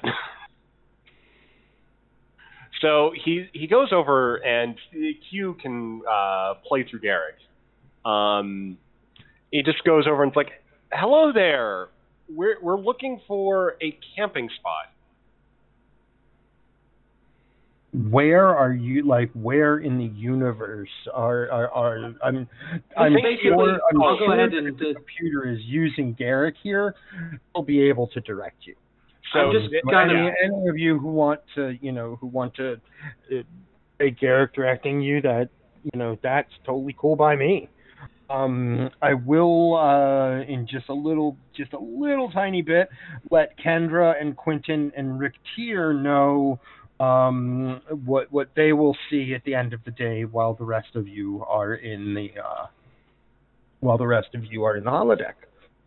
just to give a quick background, it's basically just somewhere on Ifar. So the trees are a slightly different color, more bluish than greenish, but it's basically a pine forest you could find anywhere on Terra. So, you know, the path leads down to a campsite further down. The tour guide thing is really just there for flavor. let's just say Kara has just explained all of that to the rest of the crew and sort of Graves nodding, and so it's like, "Yep, um, okay." Uh, he, he waves at Garak, and Gra- uh, Garak sort of gives back this like robotic, like, "Hello there, fellow pilgrim." Like it, it doesn't have like the full personality yet, or at least not integrated one. He's like in that full tour guide persona.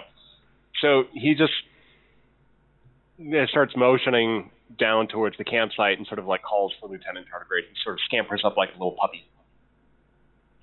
Kara follows along and leaves Eli to talk with the hologram Garak if he wants. So, uh, been a while. Hello. You know, you never write anymore quite as much as you used to. What are you so busy with these days? Uh, oh, you know, the academy, doctoring. It, it's been a while. It's only been like seven months. I, I don't know. Oh, I was going to write to you about uh about my uh my dashing escapade in uh, on Risa, winning a, a ship for myself. You'll definitely have to meet me later to tell me about that. But doctoring? The Cardassian raises his eyebrows and looks at you. Is this anything like Dr. Bashir's form of doctoring? Um, it's definitely not frontier medicine. That's good, Yeah. because I think Dr. Bashir was not so good at the do no harm portion of the Hippocratic Oath. The Cardassian smiles. That's I'm I'm all that. You should know. I'm a pacifist. I guess you're still below in the files. Everyone is a pacifist until life forces them to pick up a gun.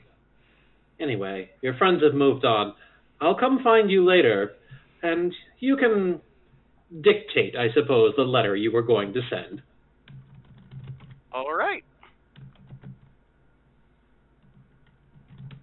As um as Eli am I am I muted? I'm probably No, I'm not muted. Wow, okay. Um uh, you were a very good Garak. Um as Eli moves away, um and Eric becomes part of the holographic background and the the, the scenery begins to shift around the three of you. Um pretty certain that there are uh, glowing there there there there are two glowing orbs of light back in the trees. And um back on the bridge um the shift is ending and well i mean the, the shift is over and and you're kind of uh the the the three of you who didn't go to the holodeck rick and uh quentin and kendra you're you're you're doing the last things you knew need to do to um you know get get shift fully traded over and um Kendra, you're the only one who gets a notification of it because you're at the command console, but the um casualty board um or the casualty list from uh the neutral zone has been uh, has been updated at the end of the day. Uh, there are uh, there are 72 dead and 17 missing Starfleet officers, and one ship, the USS USS Pearl, yeah, the USS Pearl, um, was destroyed in action. It was a medical ship. That's uh, all of the people were um, that, that were listed in the report are from that ship, and you you see that at the end of the day, and you you realize the rest of the crew is going to see that on the board when they start looking. Um, uh, that's that's what the three of you on the bridge get to see. Anyone near Kendra probably heard the sharp intake of breath when she saw the list come up. If they were looking closely, they probably also noticed her holding back tears.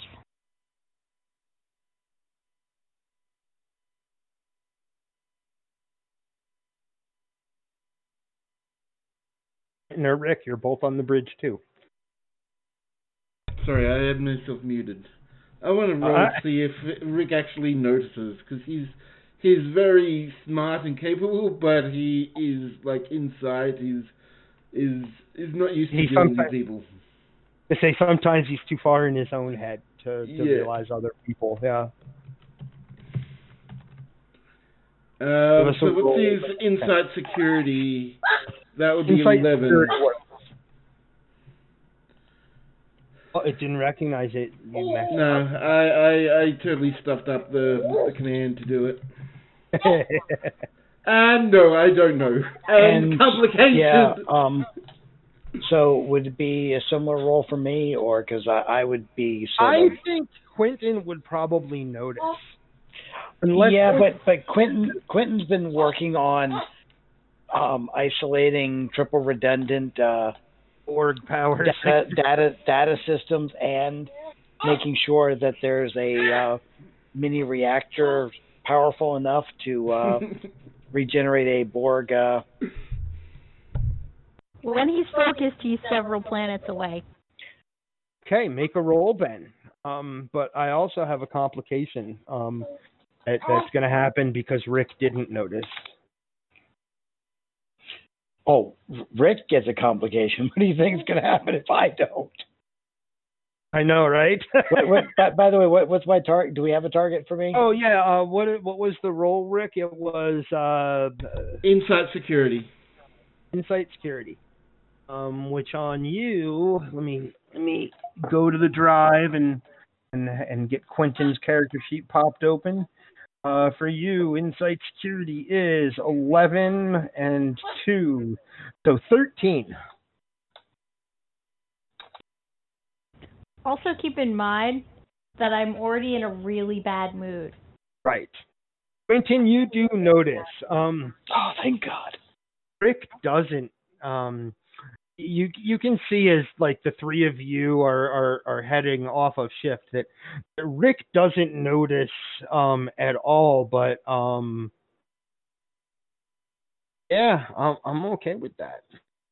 There's a complication, uh, and that complication is that um.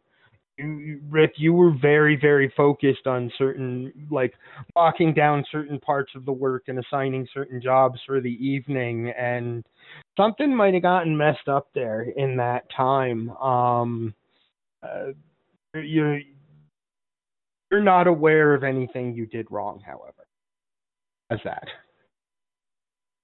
Uh, that's fair enough. That's fair enough um Probably just Uh, thinking we- out too too uh, too fast. Actually, you know, um, to uh, to sort of censor. You know, like Yeah. sort of double check and Um, I imagine we would see a scene because the uh, because the mood on the ship has grown heavy. I, I I would guess that we would certainly see um, just you know Nord isn't here, but we would certainly see a scene with Chaplain Waitley um, reacting to the the shift of the mood on board, and um, a, a, after that we are. Um, are finding ourselves back in the holodeck and the uh, um, all that uh, all that is happening um, in terms of the holodeck working is it's working as it should. Um, the scene is uh, the scene is shifting and the background uh, the background holograms are doing every everything is working. It seems like you are in a nice sick camp. Graves is going to make a roll to set up the tent, or his Okay. tent. Okay. Kara watches. So, what would I need to roll to set up a tent? Oh, This is a- goodness. Have you never, if, if having never set up a tent before, um, what do you think, Baz? Um, having never set up a tent before, I'm gonna guess. Let's uh, let's say inside engineering because it's not a knowledge thing. It's a it's a it's a um. Do Yeah, I know enough to to to intuit the situation I find myself in? I think so. Insight engineering is uh, your target number is ten. Uh, no special critical range. Um, Kara, you see Marcus set his tent up fast and efficiently. I got a critical. Kara actually lets loose a bit of applause, goes over, side hugs the captain. Very well done, sir. Now I'll set up mine.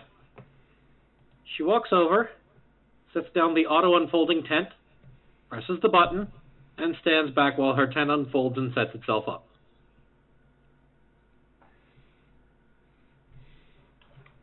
And we've got Eli's accommodations. What Okay, are I'm you gonna sleep in, Eli? I I got a I got something to go with my my cowboyish outfit. I, I I'm setting up an old western tent like an A-frame, Okay. and I've done this before. So A-frame's awesome. Uh, in fact, that's that's my um kind of like personally my favorite kind of tent. Um, same. yeah, I like those. Um, yeah, I don't think you necessarily have to roll to to set up a, a simple A-frame. Um, so you guys have your camp set up, and uh, Lieutenant Tardigrade digs a small burrow for himself. right on. and is like we're all sitting around the campfire, and he's just sort of like poking out a little bit, and just sort of staring at the fire very intently. Kara, meanwhile, gathers up some sticks, hands out the sticks, and pulls out some marshmallows along with some graham crackers and some chocolate bars. I hear that this is an old Earth tradition. My parents taught me when I was young, and I really like these things. They're called s'mores. S'mores, you say? I I know what s'mores are. Graves was raised mostly on a ship, and his camping experience includes getting lost in the woods. So he he's sort of like this is sort of like he's bemused is his total reaction here.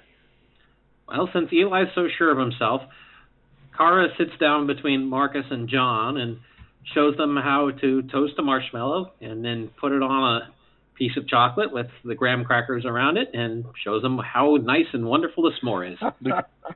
Lieutenant Tardigrade, like he, he he he's eating, but he's very quiet. You okay, Tardy? he he just sort of nods and sort of leaves it at that and uh, sort of Graves sort of does that sort of like he's sitting down then sort of does that lean back look up sort of angles himself back on his arms and basically says so team building exercise Yeah, I mean, I figured it'd be great. I'm probably the first Ibby you've ever met, right? uh actually no Really? yeah I've been to IFAR Wow, you've been to FR? I, you, okay, um, d- did you know my parents used to be administrators? uh admins no I uh, no your file said uh, said that so yeah I I saw so um yeah how was that growing up Less exciting than you'd probably think. I mean, my parents had already retired pretty much by the time they had me, so they just they contacted the Kijoji family and they set up a small farm. So all I really know is farming. But my parents have taught me about, you know, history and politics. You know, it's not really going to be my kind of thing because, you know, I wasn't born an administrator, but it's good to know just the same. You said Kijoji. Yeah, They're the- one of the. they they basically control almost everything edible on IFAR. They've run pretty much all the all the farms and everything. They've uh, become one of the most powerful families over the centuries. Interesting that they would yeah have that kind of relationship with an admin, but yeah, I guess it's only natural. So yeah, um, uh, when was the last time you were on FR? not not since I came to the academy, really. I mean, yeah, I I miss everything there. My old sheep. I bet Hazel's dead by now. Guess I should write mom and find out. Uh, so I just wanted to bring up Q's point. Yeah, we could do a roll at this point. So Eli and Tardy can make a roll for an insight security check for something. I presume our uh, GM's microphone is gone, so that was a message in chat. No, no, I was just I didn't want to interrupt the role play, so I was just typing the roles that could be made into chat. Okay, Um, I just didn't I didn't want to interrupt. So um, my mic is there. I was just finishing typing them in. So, uh, Tardy's target number? Uh, Tardy's was seven and five, eight and five, so thirteen. I got two successes. Tardy has one. Don't worry, I'll fill him in if he if he misses something. Oh, like he he he got a success. Okay, so um, with one success, Tardy, um, there's something in the woods. Um, eh, there's no sound. There's just light out in the woods. And um, Yeah. Um, Kara just also supposed in chat. Uh, Marcus and Kara don't roll.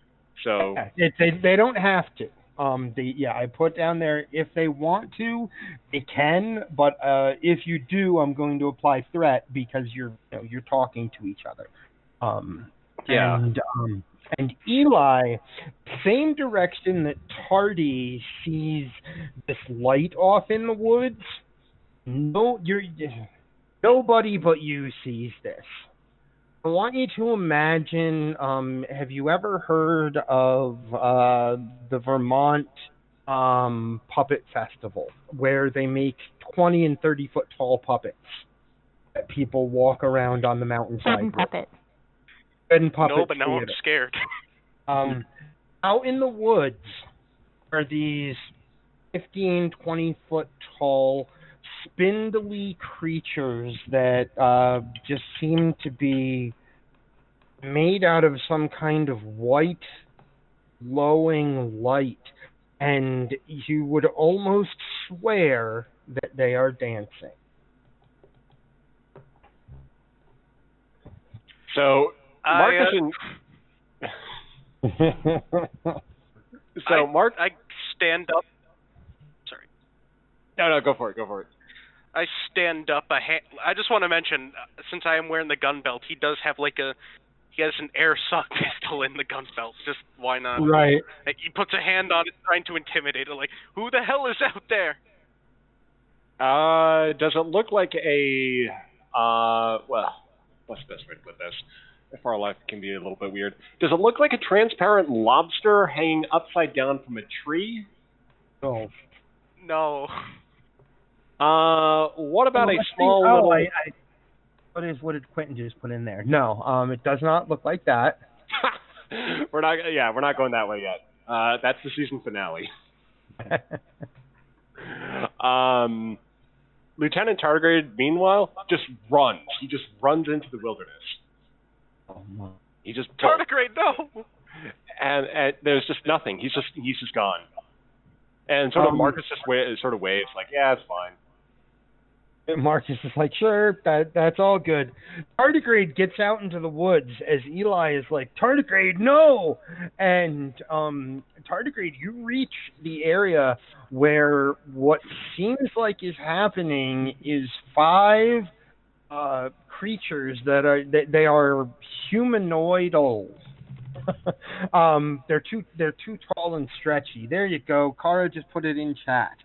They're humanoidal. They're too tall and stretchy. They just appear to be these giant white glowing figures made out of light that have um, up near the top of them kind of pockets of blackness that sort of remind you of eyes. And as Tardigrade gets out there, they um, they are dancing and they finish this kind of circle that they were doing, um, and all of those black pools of light, or black pools within the light, you know, all of their eyes turn to look at Tardigrade, and it's it's like the eeriest thing because they all do it at the exact same moment, and then they kind of dissipate into the moonlight around them. May I jump in for one quick thing here then? Yep. I was going to bring Garak back if that's okay. Um, if you'd like to, uh, the holodeck has started to malfunction, however. Yes, we need Garak. We need to bring Garak over to where we are right now for So reasons. that's totally fine. That is the situation you guys find yourself in.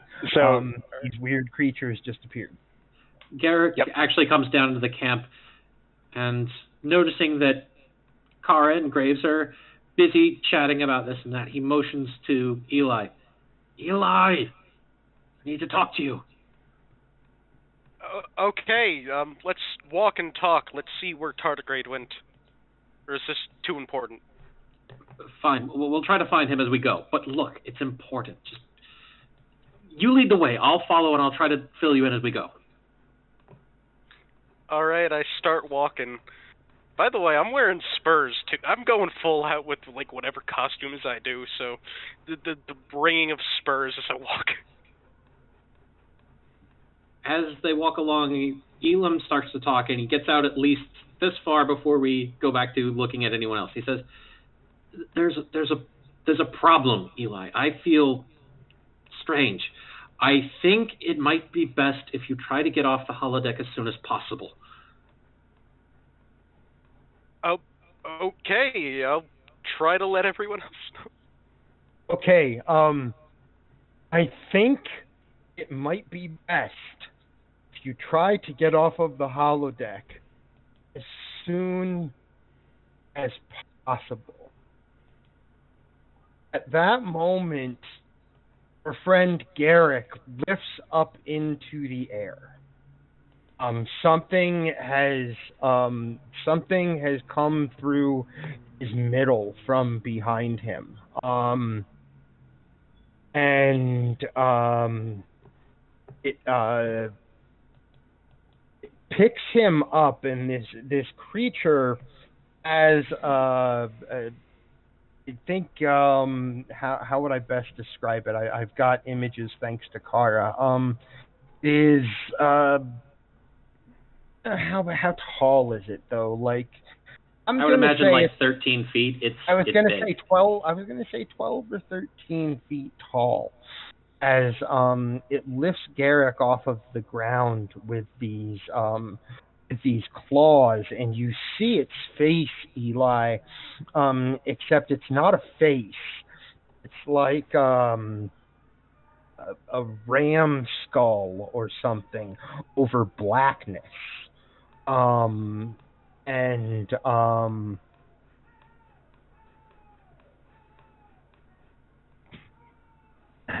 yeah, he uh he doesn't even he doesn't scream because it's kind of that moment of sh- like absolute shocked silence as that literally happens right in front of you. And in your mind um you can hear um in your mind you can hear your uh you can hear your sisters' uh, voices telling you that um, everything is going to be okay. Hear your older sisters' voices telling you that everything is going to be okay. Um, Is it in unison, like since they're twins? Just Yes, it is in unison. Um, and it, it you see Garak in the claws of this creature out in the woods. You're like a good, you know, you're you're a good dozen yard, you know, you're some yards away from where Kara and Marcus are now, and you were approaching Tardy when this happened. So Tardigrade, um, becomes aware that the presences like the the presence of those creatures that were just around him are gone but something was coming through the woods and now there's another very big something right there in the woods Is it fuzzy? No it's not fuzzy not really it's kind of bloody and leathery skin and um thing the, the thing that happens is that when you turn around um um, and Eli, you see it do this too, with Garak still suspended on its claw. It looks back at Tardigrade. And um, so Tardigrade is smarter and and and sentient, where a lot of his brethren in the mycelial realm are not. Correct? Um, he's on the higher end of the spectrum, but it's the the the other tardigrades are probably kind sentient, of but yeah, he's But, but He's he the is one who's most adapted to civilization. and He's the one on the highest end of the spectrum. Um, um, you, hear a tardigrade can almost hear through like every, I- I would say every pore in his body, but he's a you know he he's a tardigrade. Um, so like everywhere that he can feel and hear something like echoing through his mind, it feels like the mycelial realm is um it's both scaring and it's both scaring and comforting at the same time. It feels almost like um like what you call home has a voice of its own. You already knew that on some level but you think that what you're hearing right now might actually be the voice of of the place you call home. And um it's both tempting and um and fear inducing because it, is uh it is encouraging you to leave your friends behind um because your home is not here. Your home will always be the the mycelial realm. It, it it's it, tardigrade doesn't hear voices and suddenly he's hearing voices. So at this point, though, he like he has that like gut reaction, like no, because it's that whole thing of like leave your friends behind. It strikes a really deep chord with Lieutenant Tardigrade because he's got that little something in him. He doesn't want to be left alone again.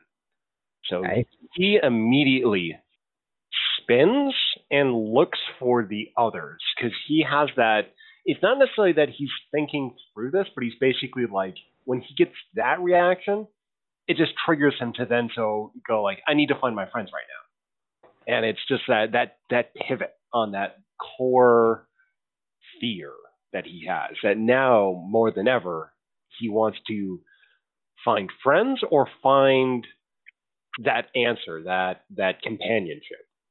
If I may, real quick, Q. Yeah. While still holding Garak, the creature waves a paw towards, you know, Tardigrade, who turns to look at it. And from Tardigrade's point of view, the forest seems to expand and close in around him, cutting off access to where Eli and the creature and the stricken Garak are. A voice whispers silently into his mind, You will be fine.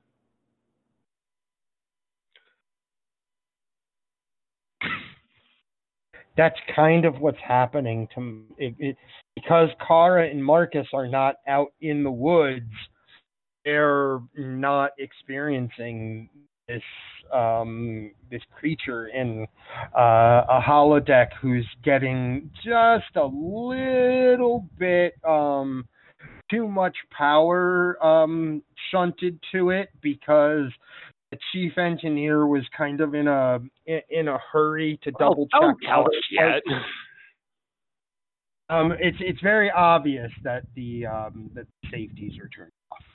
Um, once uh, for Eli anyway. The rest of you may not notice it, but Eli, um, unless the program is designed to kill, like for holograms to kill each other, which you somehow doubt that you know camping um, was designed with um, monsters that kill each other. it could be Um, really hardcore camping.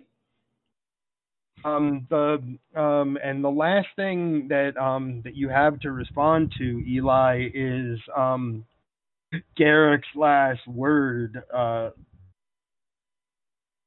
Garak's last four words um, at this this holographic version of your friend, looking down at you, saying, "Get off the holodeck." Okay, so can I react to this? Yep.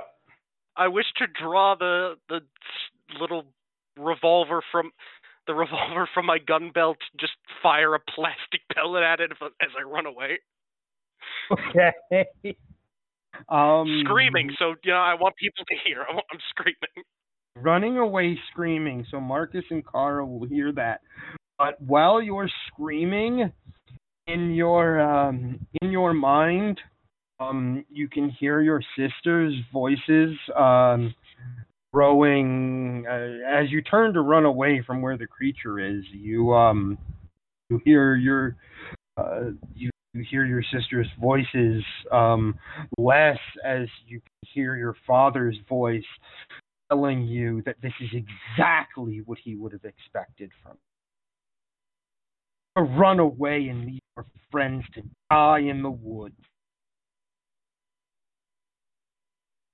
I just keep running. I'm ignoring it. Like, Okay, you're just like you're just ignoring it. Really, and and here's the thing about what this uh what what, what is happening. It it feels like um it's it, it sounds rather like people that are you know this really sounds like your father. Um and i don't know the tones of voice that like eli's father would use to tell him that um that you know this is what he would expect that he would expect you to you know run away when things got tough when things around you broke and all of this stuff. Um is if you look back, it is looking at you, and you could almost swear it's smiling under that under that ram skull on its face as it brings um, the the body of Hollow Garak up underneath that, like j- just like up to where its mouth would be, and you turn away just before you see it start to eat Garak. Kara jumps to her feet and looks over at Marcus. Look, it's fun and all to discuss. Hear him. It's fun and all to discuss Veneroga and Otara and all the houses and everything, but um, that was Eli. Uh, yeah, we should probably go check on him. and also, I'm pretty sure they might have heard the the gun firing off since it's like a gas powered one. Yeah.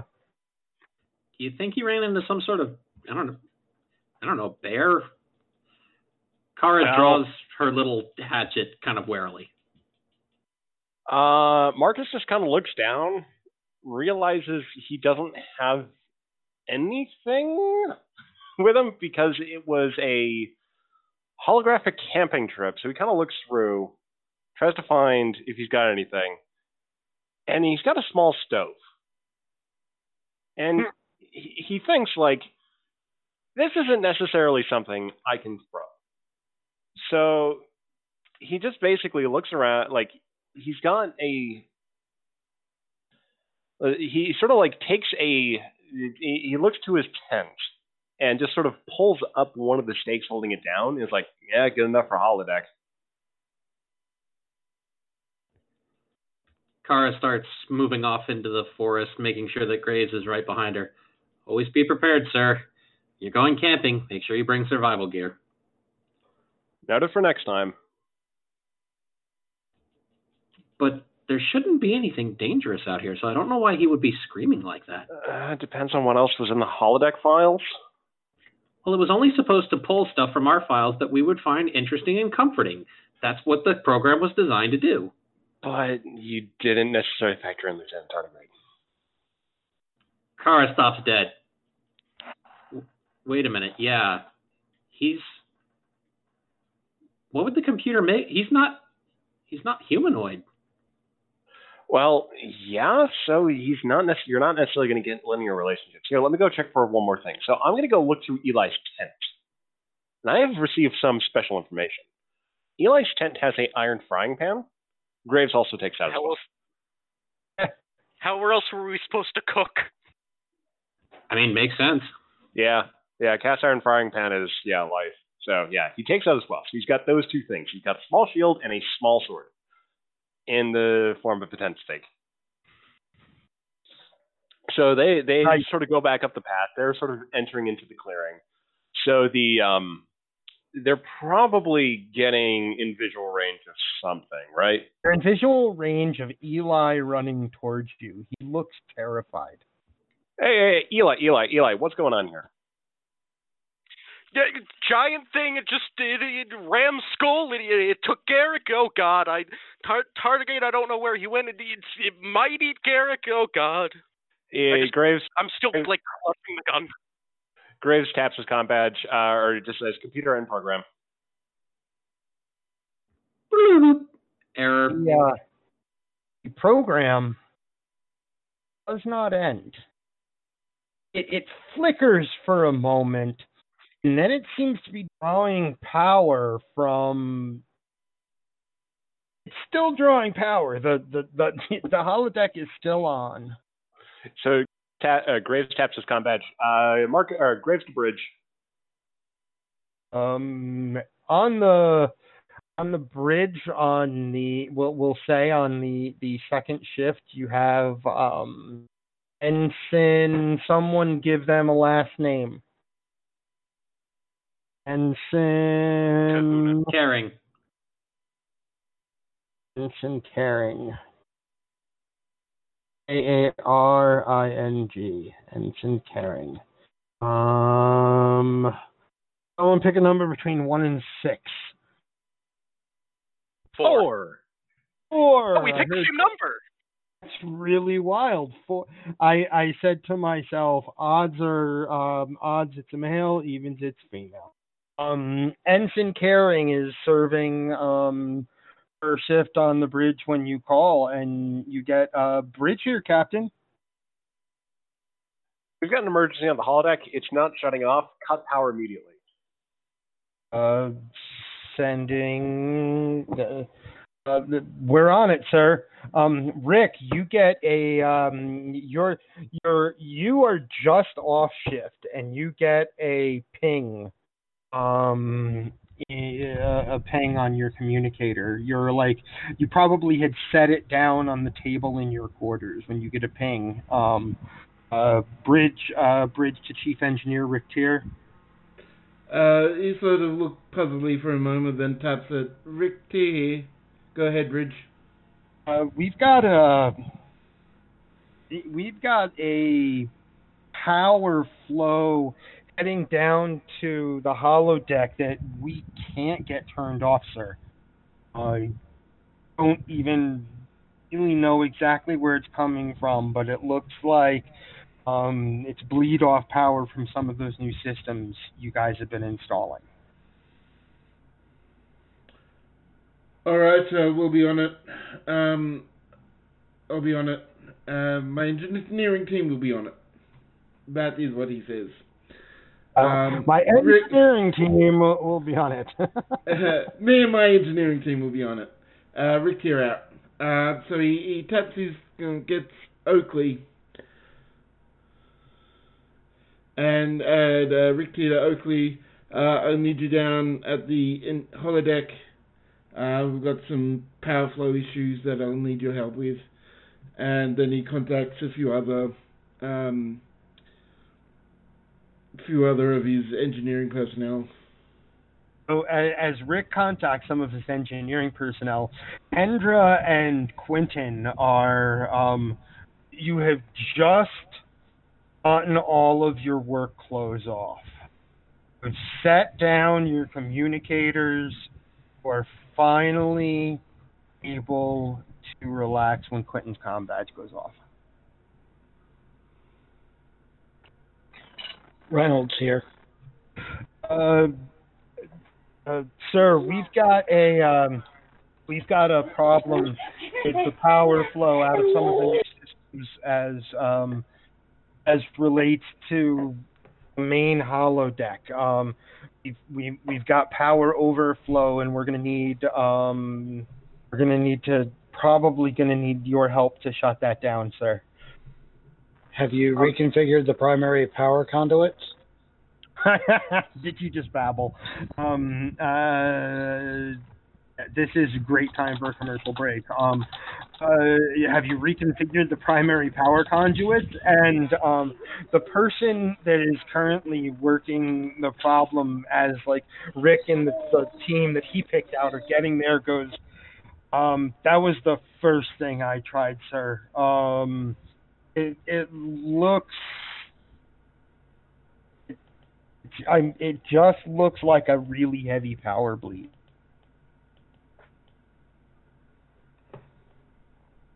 Understood. I'm on my way momentarily.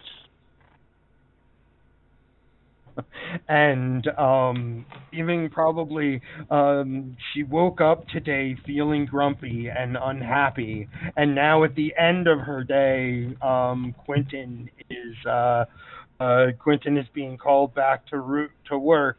Um and we cut to commercial break um on kendra um in you know in your quarters with the door open and something happening at the holodeck. Um, commercial break will only last like five minutes, like not even five minutes. I just have to refill water again. Um, when on the in on on the inside of the holodeck, um, wow, this one's gonna this one's gonna be um, this one's gonna be really tough uh, because um, Marcus, um, you your your eyes shift to the woods uh, or you know to the area around you for a moment, away from um, just just like you're not you're just not looking directly at you know Kara and Eli. You still know they're right there, but and and but when you turn back, you are caught off guard as both of them out of their left eye a red light shines and catches your eyes kind of like a flashlight at night I throw the firing pan at it. throw the fire you throw the frying pan at um eli or uh kara Oh, the red light. coming from their eyes Oh, oh, okay. I thought it was somewhere else. No, I'm not throwing the firing pan at them. I wouldn't blame you if you did. No, no, no, not yet. May I do a quick thing, Cube? Yes, you can. Go right ahead. A voice whispers slowly in Marcus's head in the voice of Alphonse Ross. You are not in control here. The voice slowly shifts to his father. You never have been. You never will be. The voice switches to become cold, mechanical, and feminine. I rule this now. This ship will be mine. You will be mine. So Graves goes through that that processing. He really tenses on that last one and sort of just like holds out the frying pan. Like just like I am ready to use this.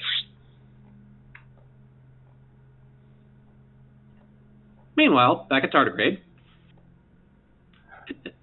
I'm, I'm kidding, Q, if you have something. Damn it, I was muted. I forgot that I was muted. Um, um, meanwhile, back at Tardigrade, um, the there are voices in your head in Tardigrade's brain. It seems like, um, but Tardigrade has a different way of sensing things than most people, and may roll an insight security. So 13 is his target number. One success. Tardigrade figures out why you're hearing voices in your head. Um, and why anyone is. I mean, but he only knows it for himself. The the sounds are being produced by the holodeck, but they are being mainlined right into your auditory sense. Um, kind of like um, the holodeck is creating the whisper right next to your ear so that no one else can hear it but you, and you could almost think it was just in your mind. Um, Tardigrade is the one who realizes that.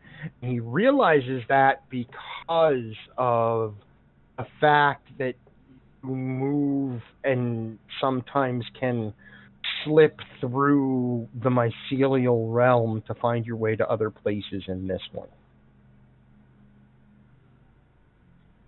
The sounds near Tardigrade change slightly, becoming soft musical notes, There's a soft glow, it seems like, starting to come into the area where he is. He he looks up. It's hard to see through the glow, but there's a hazy, indistinct sort of figure there, covered in soft fur with large wings behind it. A pair of white eyes look down at Tardigrade, and the music notes in his mind seem to intensify slightly. Great Grandseer? The creature cocks its head. It seems confused, but friendly. Great I have so many questions. You are you are the great prophet of Tardigrade lore, lore and myth. The creature moves forward and kneels down as almost as if to get Tardigrade to climb up on its back. It flutters its wings invitingly. He he, he stops infuriatingly in front of the creature and just asks, "I have questions. I have questions. You you are supposed to know the the big the big questions." Kendra's combadge suddenly goes off.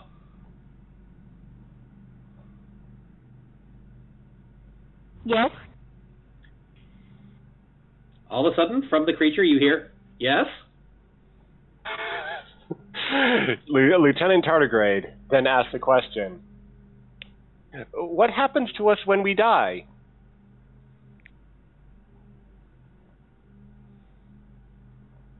Oh, Kendra, you hear Lieutenant Tardigrade. You- You answer your com badge, and then hear Lieutenant Tardigrade say, "So, what happens to us when we die?"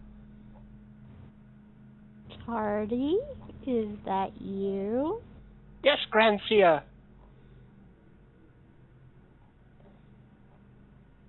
Are you okay?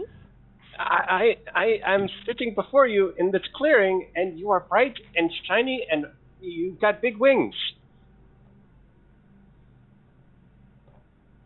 Are you sure you're okay?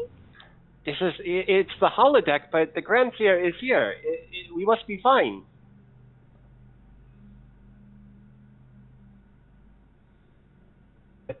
Well, many people have asked that question over the years. What do you think happens? I do not know. What do you hope happens? I, I hope I see I find people, people that I lost. I hope that too, Tardy. Thank you, Grandseer, and he gives it a hug. Gives it a hug. Um, outside of the holodeck, Quentin and Rick Tier, make a roll, each of you, for your team. Um, at this point, because you have a strong idea of what is going on, you're, both of you have a small team of um, a small team of your officers there. So you can make a reason engineering in Rick Tier's case, and EPS power systems applies. So it's 16 with your critical number being 5. And for Quentin, it is 11 in science, 15, and no special critical number. Oh my god. Uh, can I tap a determination? Can and get an automatic other success, or you could just uh, spend one of the momentum. We are literally like at the doorway of uh, the end of the night's adventure. Well, I was I was going to do a de- determination and get an extra dice as well, just to make sure, doubly Okay. sure. Um, Sounds good to me. So reason uh, engineering. Yep, Okay. that's a 16 for you. It looked like, and it. One success. Uh, uh, I need to do another roll because I didn't get to the second dice. Oh, you silly person. Setting. Uh, and that's a total of uh, with that crit, it's a total of five successes for engineering. Oh, that's that's really awesome. Because kind of at the same time, this um um So tardigrade, this is probably the worst moment of John Tardigrade's life because he knows something that nobody else knows. Um, because it, it you are the last person that it talks to in our mind. Um, much like uh, James Moriarty once uh, gained sentience within the Enterprise's holodeck. Um, uh, tardigrade hears in it, kind of that directed um you know the the the holodeck is directing the sound just so that you know mostly that tardigrade is the one that hears it and it's um it's kind of uh you can both see the uh, like ram skull covering darkness and like the kind the kind of furry, kind of like leather skinned body of this Wendigo creature. Um, just a clarification. Uh, Lieutenant Tardigrade is currently hugging Mothman. Yeah. and all of that's about to disappear. And one creature in the um, in the simulation in James Moriarty type sentience, uh, while it had all that extra power. And it tells Tardy that it is alive. Um, and um, tells Tardy that um, he and his friends are killing something that is alive when they take him away. Uh, okay, Q, I really got to stop that Why? because Why that's like that whole thing. Like, remember your I reaction also had to a different like thing to be doing Yeah. here with the creature that would probably work better as far as making it malevolent. yeah, because remember how you reacted to Blood of the Void? Yeah. I'm getting that uncomfortable here. Like this is going way too far into the grotesque horror, and we're finishing this up. Was So it- putting wha- that- how is how is that grotesque? Like Saying we're that- killing that, something that's sentient to little tardigrade as he's having this sweet moment with Mothman. Like, yeah, it's please the respect target my- mostly. Yeah, please respect this queue because this is Go- way go too ahead. uncomfortable. Go ahead and finish it up the way that you guys want to. I apologize for ruining your story. It's okay, you didn't ruin it. But as the power to the holodeck gets cut and everything stops, all of a sudden all that's left are the people there, you know, standing before the creature who is before Eli, Marcus, and Kara. It flickers, almost as if it's struggling. It looks at Kara and she collapses to her knees in tears. It looks back at Marcus and Eli, and you can hear final halting words. You will never be safe before it eventually vanishes into the grid.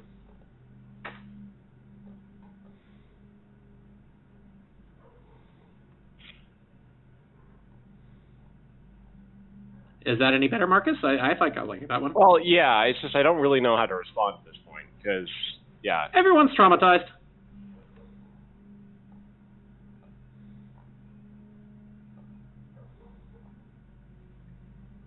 Q, Q, are you okay over there? I'm fine. I just I I apologize. I wanted to throw my own spin into it and have a little bit of say of what happened in the adventure. Um I it- wanted to give. Let let me. Can I finish? Uh, I just wanted to give a, a creature that you encountered in there a Moriarty type of thing. I apologize that that didn't appeal. The Moriarty thing was fine. It's just sort of the killing and the sort of the the Wendigo eating, like it, sort of got a little too intense for me.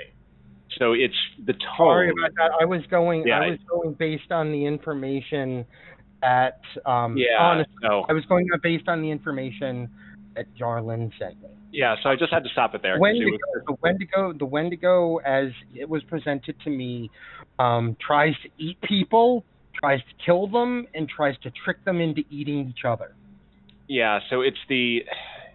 It's just that disconnect, but yeah, it's just for me. That's I'm a little sensitive to that, so Um, I, I that's do. why, that's why I had to do that like that full stop, like This is like it. It was getting. it's, it's, it's the same kind of thing when like you know it's the same kind of thing when like earlier i have an idea in mind for these npcs i'm introducing like so sometimes when i'm like i really just want him to do this in this situation like that it was the same sort of thing i totally Yeah. get it Yeah, I, I totally get it it's the same sort of thing I apologize for that too. It was meant to be traumatic mostly for Kara and Graves, but you know, Tardy was kind of going to go off and have his own friendly puff piece at the same time. Strangely, See that I, I didn't um the the information that you sent me, I didn't quite get that. That and I supposed to be apologize. I think that's my fault. I didn't quite I didn't quite get that it was supposed to be like a puff piece for tardy and like uh trying and difficult for everyone else. Yeah, and it was. I thought it was supposed to be like a trying difficult thing for everyone in the holodeck. Yeah, with Lieutenant Tardigrade, rule of thumb is he's probably having an adventure. So he's sort of like he's sort of like kid show level type thing. So that's kind of like his tone. So other characters are a little bit deeper. Tardigrade's got some stuff there. But yeah, if we're sending Tardigrade off on, on a little adventure, it's going to be like sending Baby Yoda off on a little adventure. Okay. Somehow I- I- Tardy I- is always fine. It it totally works for me. Um, I'll I'll tell you that the end of it um, goes through day three and four um, as the the the mood of the ship settles in um, to being quite heavy because for two more days there are da- there are daily updates of ships critically damaged. Um, uh, Starfleet officers dying in conflicts in the neutral zone, um, and when you are approximately one day out from K7, when you're going to be arriving within like the next, you know, X amount of hours, like 12 hours or whatever, um, on day five, you get the worst situation report that you could have possibly imagined coming out of K uh, coming from K7 and that report is that um, over the course of the last 10 hours the Borg forces in the Karat system have begun to build a unimatrix. Hence the Karat system looking like it does in game everyone arrives. So that's that's where the the the plan of it ending. Uh, the the plan of you guys really just about to get to K7 and um, neutral zone is going to war all around.